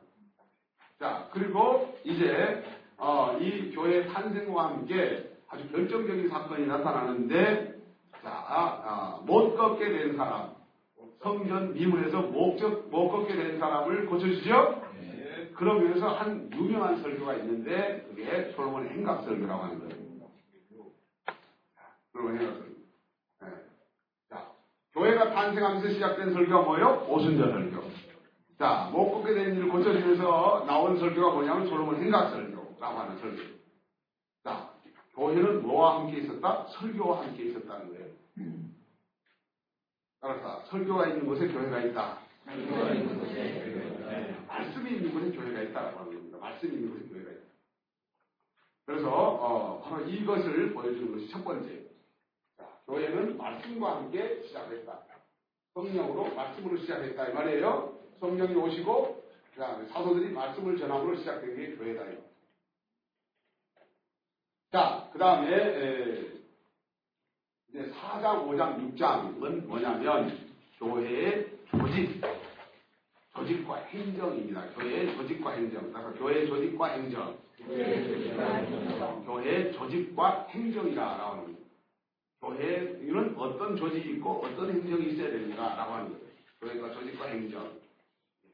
4장, 5장, 6장입니다. 4장, 5장, 6장. 네, 그래서 여러분요, 어, 교회의 조직과 행정관리, 교회의 조직과 행정관리에 대해서 말하는 것이 4장, 5장, 6장. 그 다음에 7장, 8장, 9장은 교회가 아, 소위 어떻게 확장되는가. 그래서 교회의 확장. 교회가 확장되는 거라. 자, 교회가 확장이 되는데, 에, 자, 여러분, 이 교회 확장 구조는 예루살렘과 온 유대와 사마리아와 땅끝까지라고 1장 8절에, 네, 1장 8절에 여러분요, 소위 사도행전의 실천 강령, 시작. 사도행전의 실천 강령이라고 합니다. 사도행전의 실천 강령, 네, 강령. 사도행전의 실천 강령. 네, 여러분들이 강령이라는 말은 어떤 일에 으뜸이 되는 것이나 줄기가 되는 것을 강령이라고 해요. 아, 어떤 것에 으뜸이 되는 것은 줄기가 되는 것. 그러면 사도행전의 으뜸이나 줄기는 뭐란 말이에요? 사도행전 1장 8절이라 이 말이에요. 그럼 1장 8절. 자, 여러분요. 나무에 이런 줄기가 있어야만 가지가 나오는 거죠? 네. 그러니까 사도행전의 줄기가 뭐냐면 바로 이게 줄기다. 이게 줄기. 그래서 예루살렘과 온 유대와 사마리아와 땅끝까지 이런 이런 줄기가 있어야만이 여기 가지가 붙는다 이해됩니까? 네. 이래. 그래서 여러분들이 에, 가끔씩 예, 여러분요 양념을 좀 쳐야 된단 말입니다. 이런 이런 공부를 할 때. 그러면 자 이런 걸 한번 생각해봅시다. 강령이라는 말이 우리말이 뭐하고 비슷하게 깡냉이하고 비슷하죠. 네, 깡냉이를 그려. 깡냉이를. 자, 깡냉이를 그려요. 깡냉이를 그려요. 깡냉이를 그려요. 네, 깡냉이. 자, 강령이란 말. 자, 이 강냉이. 바로 이 강냉이, 여기 줄거리. 강냉이 줄거리가 바로 강령입니다. 자, 이게 바로 예루살렘과 온 유대와 사마리아와 땅끝까지 이르러 이렇게 해놓고 강냉이를 이렇게 해놓고 이게 강령입니다. 자, 이게 이제 바로 교회가 뭐예요? 뭐 하는 구조라고요? 확장 구조를 갖고 있다. 확장 구조. 네, 7장, 8장, 9장에는 교회의 확장이라는 주제가 나타난다. 교회가 1장 8절에 강령에 따라서 확장이 되는 거예요. 그냥 무작위로 확장이 되는 게 아니라 1장 8절에 따라서 확장이 된단 말이에요. 자, 예루살렘 교회가 여러분 예루살렘 교회가 아 이제 완전히 완전히 이제 풀, 풀이 된 것이 바로 이제 1장부터 6장까지입니다. 6장까지. 네, 그래서 6장까지이고 그래서 자 여러분 6장 7절 한번 읽어보세요.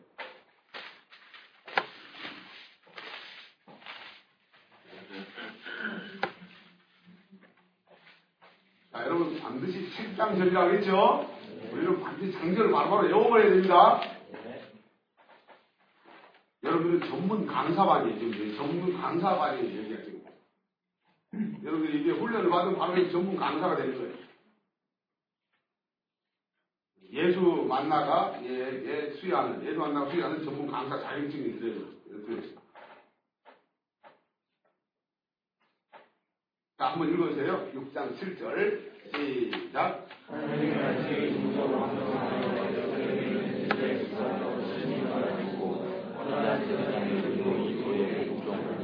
자, 예루살렘 교회가 이제 풀로 부흥했다는 거예요. 가장 좋은 키워드는 왕성이라는 단어입니다, 왕성. 자, 그럼 6장 7절이니까 왕성 유치원, 왕성 유치원 이렇게 오는 거예요. 예루살렘 교회 유치원은 무슨 유치원? 왕성 유치원. 왕성 6장 7절. 왕성이라는 거. 자, 여러분요, 사도행전에는 어, 소위 에, 교회 부흥 요양문이라는 게 있어요. 교회 부흥 요양문. 교회 부흥 요양문. 교회가 부흥했다는 것을 보여주는 요약을 해서 요약을 하는 요양문이라는 게 있어요. 요양문. 아, 교회가 부흥했습니다를 한 줄로 한, 한 줄로 한 줄로 이렇게 표시하는 게 있다. 이거. 그래서 교회 부흥 요양문이라고 합니다. 교회 부흥 요양문.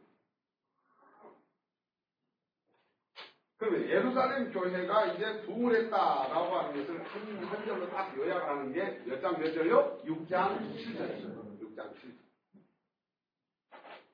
자, 그러면, 어, 여러분요, 에베소 교회는 몇 장이에요? 우리가 장제목을 외우면 되겠죠? 에베소 교회는 19장이거든요.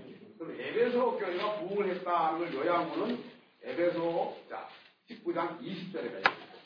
20절을 딱 읽으면 아 에베소 교회가 부흥을 했구나 알아보게 됩니다. 자 한번 읽어주세요.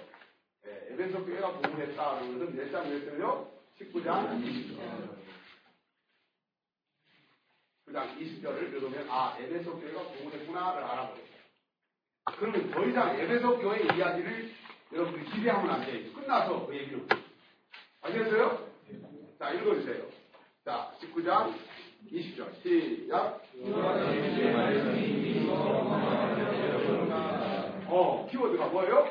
흥왕. 아, 흥왕이라는 말로 표현했는데, 그렇죠? 그래서 에베소 교회는 흥왕, 예, 흥왕, 흥왕이고, 야, 예루살렘 교회는 왕성이고요. 그렇죠? 예. 이, 이런 걸 갖다 뭐라 그런다고요? 교회 부흥 요양. 시작. 교회 부흥 요양.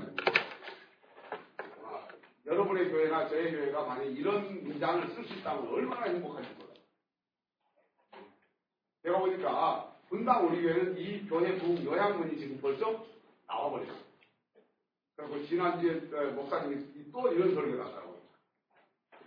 미셔너리, 미셔너리 지금, 아, 그래서 뭐, 일만 미셔너리, 그리고 일만 선교사 훈련한다고.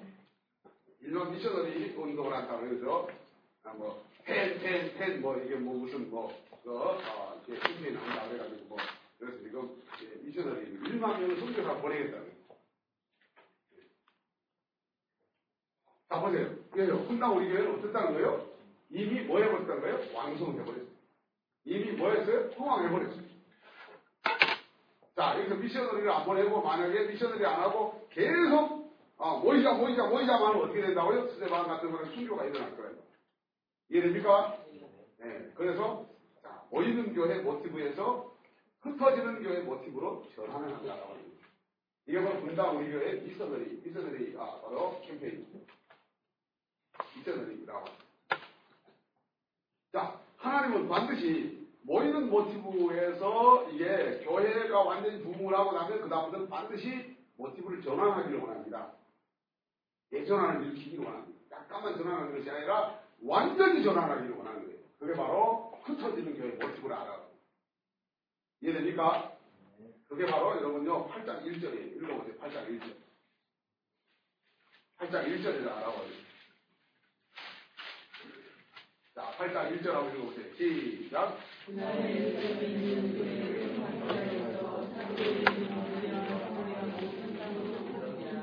근데 조금 좀 어, 아이러니한 거, 사도행전이 좀 아이러니한 게 뭐 이런 게 뭐냐면 사도행전은 하나같이 이 모이는 모티브에서 흩어지는 모티브로 대전환을 일으키는, 예, 일으키는 그 과정이 자발적인 과정이 아니라는 거예요. 그러니까 강제적인. 그거 아주 그 강제도 보통 강제가 아니에요. 안 할 수 없는 강제, 안할 수 없는 강제. 뭐라고 해야 될까? 절대적 강제. 아주 그냥 극단적인 절대적 강제로. 예를 들어서 여러분, 아까 19장, 이, 여, 여러분 19장, 어, 여러분 20절 읽으셨잖아요? 그러면 바울이 에베소를 떠나야 되는 거예요? 가만히 있어야 되는 가만히 있어야 되는 거예요? 떠나야 되지. 자, 에베, 자, 에베소 교회가, 아, 흥왕했다라고 하는 느낌이 오면, 바울이 어떻게 되는 거죠? 예, 예, 안녕히 계세요. 갑니다. 하고 해야 되는데, 금방 우리 교회 이창수 목사님처럼 저러지 않는다, 이 말이에요. 저러지 않고, 어, 막, 교회 건축합시다! 하고 막, 어, 천억에, 이천억 야 넣어갖고 교회 건축합시다! 어, 우리 교회는, 저, 이거 수용하려면 이 교회 좁아요! 교회 건축합시다! 해보고 한다고. 근데 우리 분당 우리 교회는 교회 건축 부지를 살았다고 팔아고, 아, 이게, 갖다가, 이거, 뭐야, 저, 사회 가면 내놔버렸단 말이야. 교회가 안 짓습니다! 그랬단 말이야. 그 뭐요? 뭐에 상징적인 거, 뭐예요? 모이는 교회에서 어떤 교회로? 흩어지는 교회로 대전환을 한다는 상징적인 거예요. 참 지혜로운, 정말로 지혜로운, 지혜로운. 저는, 물론 뭐 이런 살아있는 분한테 이런 칭찬에서 될는지 모르겠지만, 적어도 지금의 이창수 목사님의 모습은 살아있는 옥하는 목사님이에요. 난 그렇게 느낌이요. 옥하는 목사님 살았으면 아마 저렇게 나왔을 것 같아요. 그리고 본인이 또 설교할 때도 그 나는 옥하는 목사님 밑에 배웠다고 한번 말씀하셨어요. 여러분, 한국에 가장 존경받는 인물이 누군지 아시죠? 목하는 목사님, 그 다음에 한경림 목사님, 여기 목사님, 이렇게 돼 있어요. 뭐, 여론이 모든 것을 말하는 건 아니겠지만, 여론. 죽어서 존경받는 사람은 영원히 존경받는 거 맞죠? 살아서 존경받는 사람은, 어, 예, 죽으면 어떻게 될지 몰라. 죽어서 존경받는 사람은 영원히 존경받는 거야. 자, 여러분요. 사도 행전은요, 그냥 읽으라는 책이 아니에요. 교회가 그렇게 실천하라는 책이에요. 맞죠? 교회가 그렇게 하라는 책이죠? 네, 그렇게 하라는 책이라고. 하지 않을 때는 어떻게 될까요? 사도행전하고, 사도행전 나오는 부정적인 이야기가 그 교회 속에 들어오게 돼 있어요. 부정적인 이야기가 교회 속에 들어온다. 성령님이 지켜보는 교회라. 사람의 눈 속에서 성령이 못 속인단 말이에요.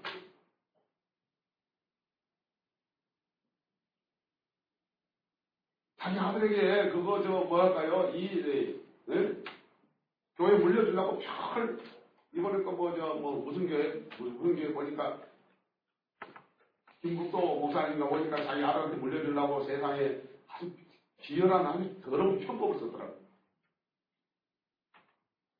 저 보니까 이 자매 교회로 일단 해놨다가 또그 자매 한달 뒤에 바로 이 교회로 옮기고 하, 세상 사람도 안 쓰는 더러운 짓.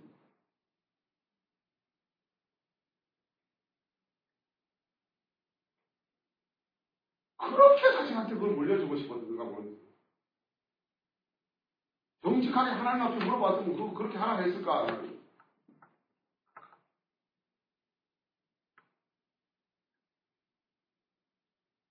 세습이 얼마나 생각해 지금 감리교는 뭘, 뭘 만들어놨어요 지금? 세습 금지법을 만들어놨잖아요. 그걸 피해가려고 세습을 안 한, 안한 거예요. 형식적으로 세습을 안 한 거야. 왜냐면 한달 이쪽 교회로 옮겼다가 여기는 어, 형식적으로 목사를 해놓고 신문을 안 해. 그냥 행정적으로 옮겨놓은 거예요. 한 달 뒤에 이 목사님 다시 이쪽으로 보내버리고 자기 자기 아들이 가는 거예요. 그러니까 세습이 아니야. 한 달 동안 이 목사가 다니고 있었으니. 야,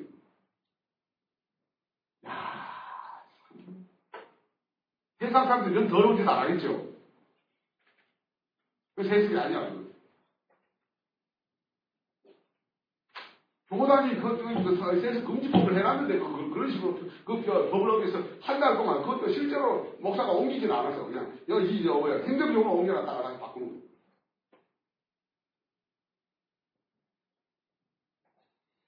우리가 사도행전을 보면서요, 사도행전을 본받으라고, 사도행전을 실천하라고 해놓은 거란 말이죠. 그래서 여러분들이 사도행전을 이걸 보면서, 아, 우리도 그렇게 해야만이 그것이 성령이 함께 하시는 교회가 되겠구나. 자, 여러분요, 아까도 보셨지만은, 자, 이 바울이 예배소를, 떠, 이 예배소를 그때 떠났으면, 안 떠났을 텐데, 떠나지 않아가지고 일어난 것이, 아델이 데메드리오 사건. 시작. 아, 무서운 막 폭풍 사건이 일어날 뻔 했단 말입니다. 네, 그래서 바울이 어쩔 수 없이 떠나죠? 네, 떠난다.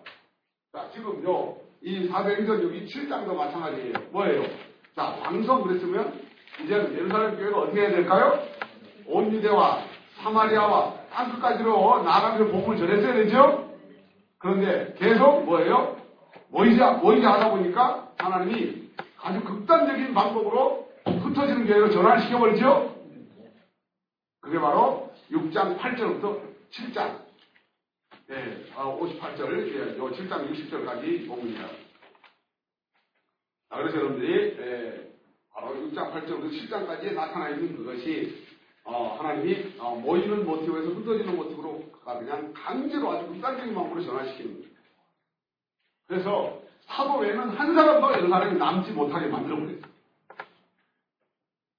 그래서 큰 예루살렘 온 유대와 온 유대와 사만 딱 흩어지면서 복음을 전하기. 자, 사도행전이 어떻게 흘러가는가 말하면. 자, 그리고 마침내 그 과정에서 박해가 일어나서 결국은 이 사울이라는 사람이 등장을 하고 그 사람이 땅끝까지 갈 사람으로 준비되는 겁니다. 이게 바로 어, 이 작은 창제? 뭐 정리하겠습니다. 1장은 다 예수님의 뭐요? 승천. 자, 요 1장에서 봐야 될 게 뭐냐면 누가복음과 사도행전의 연속성이라고 하는 거예요. 자, 1장에서 우리가 연구할 목표가 뭐예요? 누가복음과 사도행전의 연속성. 누가복음 24장과 사도행전 1장이 이렇게 자 링크된다고 링크. 링크된다고 얘가 고리가 걸려서 이렇게 연결된다. 링크. 사도행전 누가복음 24장과 사도행전 1장의 연속성. 그래서 이게 여기에 연결고리를 만들어주는 게 그건 우리가 나중에 공부를 하겠습니다. 자, 2장.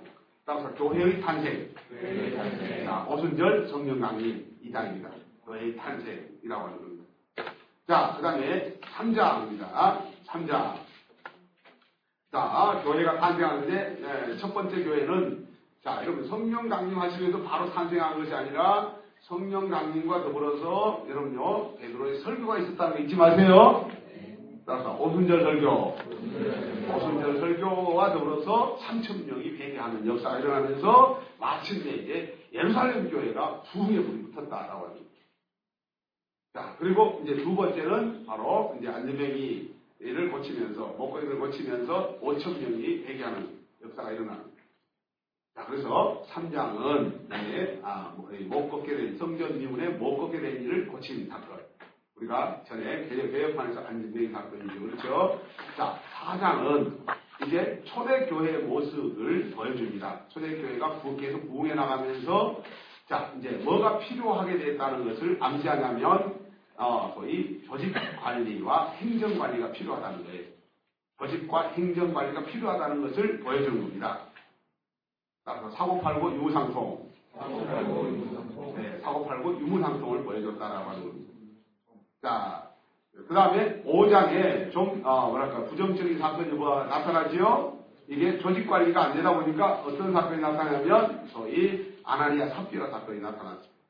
아나니아 삽비라 사건이 나타나고, 그 다음에 6장에서는 결국은 마침내 헬라파 아, 과부들이 히브리파 과부들을 보다 헬라파 과부들이 소외되는 현상이 나타나지요. 네, 그래서 구제에서 소외되는 현상이 나타나면서 이제 불만이 터져 나오면서 여기서 일곱 집사가 세워집니다. 일곱 집사. 자, 7장은 돌로 칠 대반. 그렇죠? 대반은 순교가 일어났고, 8장은 바로 빌립의 전도. 바로 빌립의 전도. 그렇죠? 예, 자, 9장은 구원 사울. 시작. 구원 사울. 사울이 구원받는 거예요. 사울 구원. 구원 사울. 구원 사울. 구원 사울. 그래서 사울이 구원받습니다. 사울 구원. 예, 사울 회개와 구원. 사울 회개와 구원. 해서 사울 회개와 구원 9장입니다. 이해되셨죠? 네. 자, 옆에 분하고 한번 정리를 해보시고 다음 장 넘어갈게요.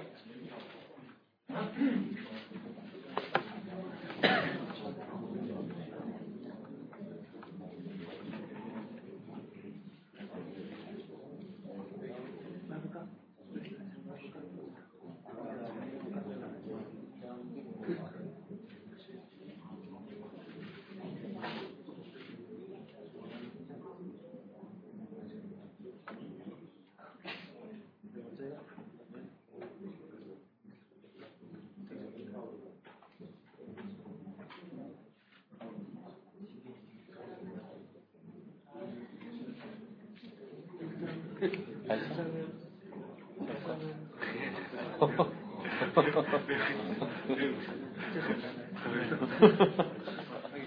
금민아, 자, 해봐. 1. 1. 보지 마. 2. 3.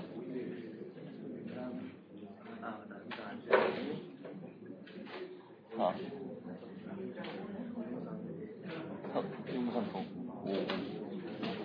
아나니아. 6.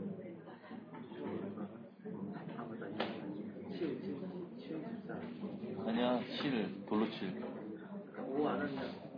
6. 6. 6. 6장. 7. 7. 7장. 아니 6장 6장이지 그러니까 6장 7장하고 7장. 7장 뭐냐고. 7. 8. 8번. 다음가 빌리 9. 9. 벌금 한 2천 원 내요. 자, 그러면 이제 10장부터, 여러분요, 10장부터 보겠습니다. 우리가 10장에서 장제복을 외워가면서 왜 이 장을 우리가 외워야 될까? 이, 이 장을 어떤 내용이 들어있을까를 생각해 보면서 우리가 느낌을 느껴보면서 하자는 거죠. 10장은 너무너무 중요하다고 그랬습니다. 10장의, 자, 주제는 뭐라고요? 10장의 주제는, 자, 율법교회에서 무슨 교회로요? 복음교회로. 율법교회에서 복음교회로. 자, 율법교회에서 복음교회로 그랬죠?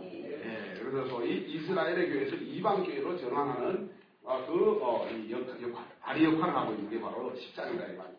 그래서 시몬 베드로 환상, 시몬 베드로 환상, 시몬 베드로 환상인데요. 여러분, 시몬 베드로 환상은, 어, 환상은 비유적이야, 비유적. 아셨어요? 그러면 그 비유는 어떤 실체가 있을 거예요. 비유는 어떤 실체가 있을 텐데 그 실체가 뭐냐면 고넬료 집 사건이 실체야. 고넬료 집 사건을 환상으로 비유로 보여주신 거예요. 예. 실제, 실제의 모습으로 보여준 게 아니에요. 비유적 모습으로 보여준 겁니다. 예. 실제는 집 어, 이 사건인데 비유적으로는 자 고다리 같은 그릇에 어, 모목을 막 짐승들이 내려왔는데 잡아먹으라고 했단 말이에요. 그럼 이 모목을 짐승이 뭐예요? 실제로는 이방 누구예요? 고넬료 집 사람들이에요. 이해됐죠? 자, 잡아먹으라는 건 뭐라, 뭘 말하면 복음을 전하라는 얘기예요. 아셨어요? 복음을 전하라고. 그래서 베드로가 성령의 이 도움을 받아가지고 그걸 깨닫고 복음을 전하는데 복음을 전할 때 성령님이 내려오셨다. 성령님이 내려오셨다. 그래서 어, 소위 여러분이 아시다시피 이제 44절부터 48절 이게 바로 간사의 오순절 사건이 벌어진 거예요. 성령님이 내려오셨다고 합니다. 네, 성령님이 간사의 오순절이다. 자, 그리고 10장 시몬대로 한다. 그리고 11장이, 이제 여러분 11장이, 어, 소위, 아, 수리아 안디옥 교회가 세워진 거예요. 수리아 안디옥 교회. 수리아 안디옥 교회. 그래서 최초의 이방 교회 탄생. 시작. 최초의 이방 교회 탄생. 최초의 이방 지역의 교회가 세워집니다. 최초의 이방 교회 탄생이라고 하는 주제가 바로 요 11장입니다. 자, 12장은 그러면서 이제 누구의 사역이 마무리되고 있냐면 베드로 행전이 마무리돼요.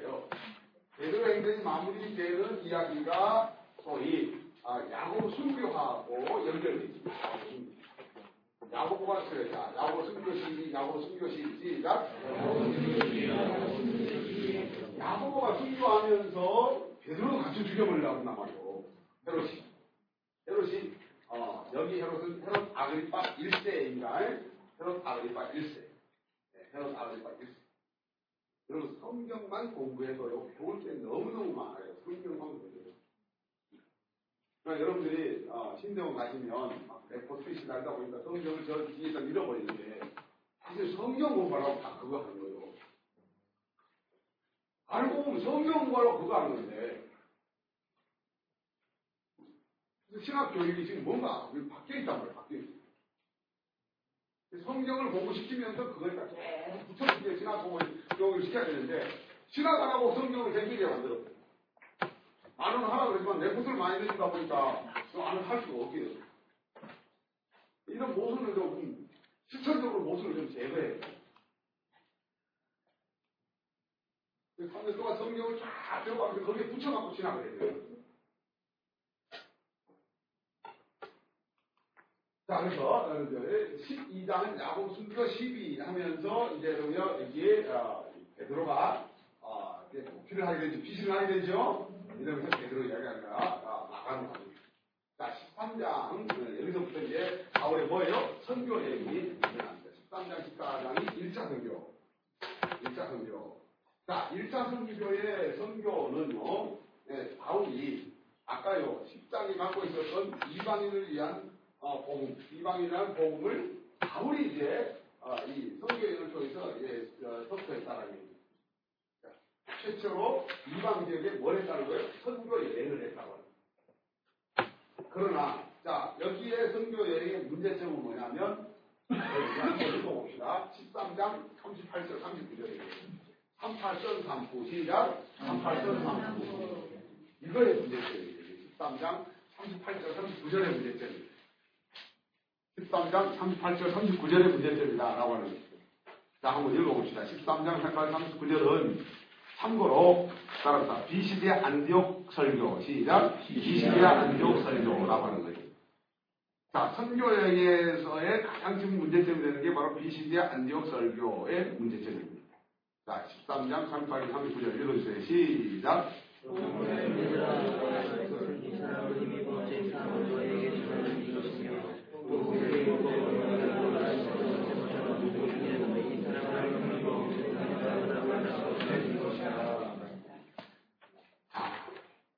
죄사함이 누구로부터 온다? 예수님으로부터 온다는 거예요. 자, 그 다음에, 예, 자, 의롭다함이 누구로부터 온다? 예수 그리스도로부터 온다라고 하는. 꼭 로마서를 읽는 것 같네. 그렇죠? 꼭 갈라디아서를 읽는 것 같네. 그렇죠? 예. 로마서, 갈라디아서 씨앗이거든요. 여기가 있는. 자, 이 씨앗이 나중에 뭐 어떤 책이 되는 거예요? 갈라디아서가 되고. 이 씨앗이 커서 로마서가 되는 거예요. 야, 좀 놀라운 메시지가 여기 있네요. 자, 이게 문제가 된 게 15장 1절이죠. 자, 15장 1절 한번 읽어보세요. 결국 1차 선교 여행을 갔다 와가지고 문제가 된 게 바로 15장 1절의 문제가 발생하는 거예요. 자, 읽어주세요. 15장 1절. 시작.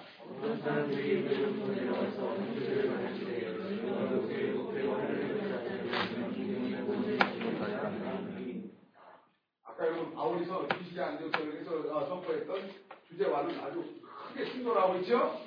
그래서 이제 여러분 연사의 공회에서 이 문제가 결판이 난 거야.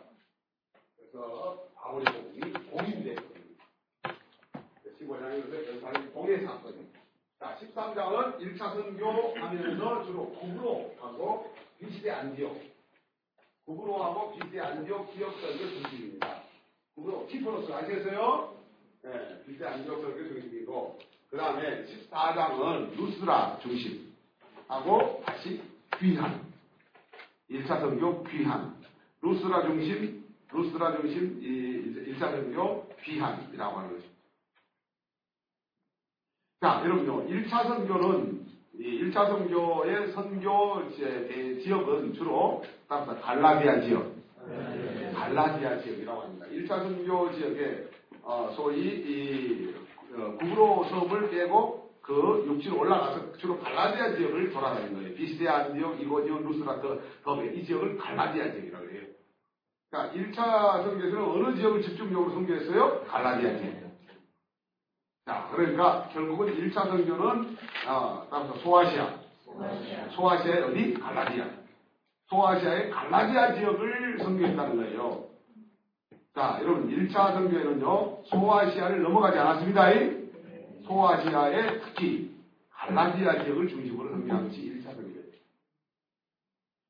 북으로 갈라디아, 여주로 여죠. 북으로 갈릴리아, 갈라디아 이런 지역을 중심으로 했던 거예요. 자, 그 다음에, 여러분요, 이제 2차 선교가, 15장부터 2차 선교가 주어지면서, 2차 선교에 이제 마침내, 여러분요, 16장에 어디로 가게 됩니까? 빌리포. 아, 소위 유럽으로 건너가게 되는 거예요. 자, 2차 선교는 유럽 선교로 넘어갔다는 겁니다. 네, 그래서 빌리포 16장. 자, 여러분, 그 그림에 보면 저, 감옥문이 열렸어, 열렸어 하니까 16장이죠? 네, 그 다음 17장은 자, 아, 데살로니가 베레아 아데, 베레아, 베레아, 베레아, 17장, 베레아, 베레아, 네, 거 재밌게 오시면 돼요. 자, 내뱉기 싫지? 내뱉기 싫지? 내배야, 내배야, 내배야, 내뱉기 내배야, 내배야, 내배야 싫지? 내배야 싫지? 이렇게 여기 자, 18장은 고린도 18권지, 고린도 18권지, 고린도 18권지. 자, 이제 여러분 알다시피 저 위에 알칸반도로 해서 쭉, 자, 펠로폰네소스 반도, 고린도 반도, 이쪽으로 내려오세요. 발칸반도, 자, 펠로폰네소스 반도, 그 다음에 여기, 여기에 고린도 반도 쪽으로 쭉 내려오고 있어요. 네, 공을 하면서, 네, 마케도니아 지역, 발칸반도 지역인가 내려오면 펠로폰네소스 반도, 아테, 아테네, 펠로폰네소스 반도, 그 다음에 고린도 반도, 이쪽으로 쭉 내려오면서, 어, 복음을 전하, 전하고 있습니다. 그리고 18장 22절에 이제 다시 바울이 완전히 다시 돌아가고, 18장 23절부터 어, 이 3차 성교에 들어갑니다. 3차 성교. 자, 그럼 19장은 완전히 어디만 성교? 예배성, 예배성, 예배성교. 3차 성교는, 어, 자, 이쪽으로 돌아서 바울이 전화했던, 전했던 지역 가긴 하지만, 빨리 돌아오리고 어디에 집중한다? 예배소에 집중한다. 3차 성교는 거의 예배소에 올인하고 싶답니다. 왜냐하면, 3년간이나 예배소에 성교를 했어요. 3년간. 3년간이나 예배소에 성교를 했어요. 여러분 생각을 해보세요. 자, 어, 2차 선교는요, 2차 선교는, 어, 자, 이 49년 부터 시작해서 50년, 51년, 52년. 한 3년 정도 합니다, 3년.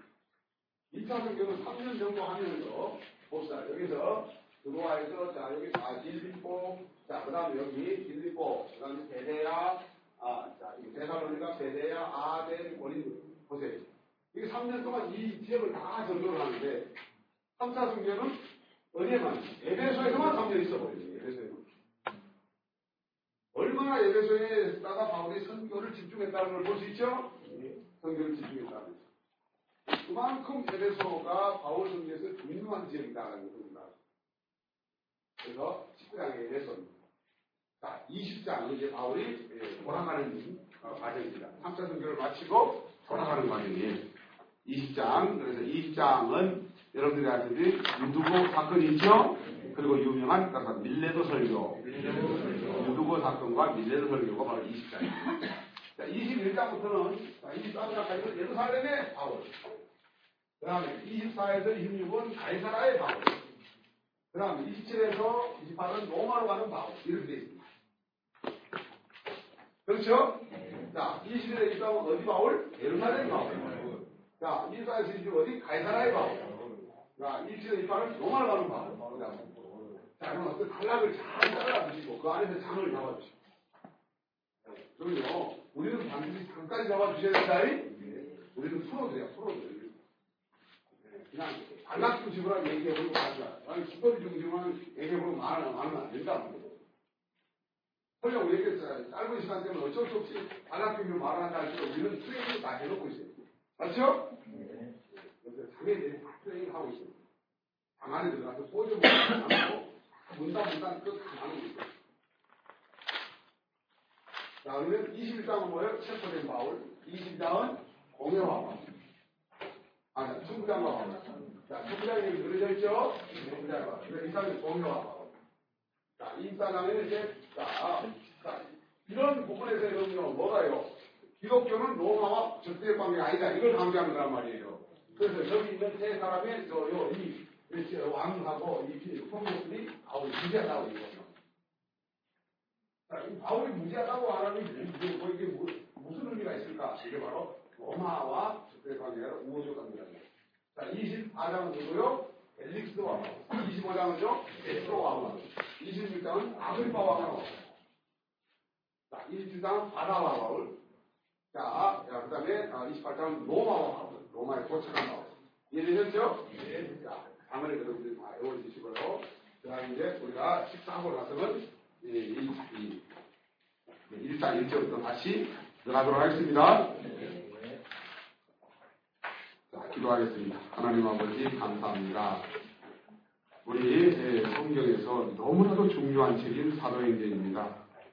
단, 단순히 책으로만 아니라 오늘 우리에게 오직 성경의 충만함을 받으라라고 하는 바울의 선포처럼 선포가 우리의 신앙이 되고 삶이 되고 목회가 되도록 역사하여 주시옵소서. 예수님의 이름으로 기도드리옵나이다.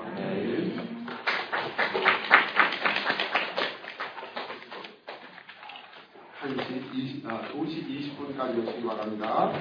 오늘은 이제 1장 1절부터 어, 이제 본문을 알고 영문에 들어가도록 하겠습니다.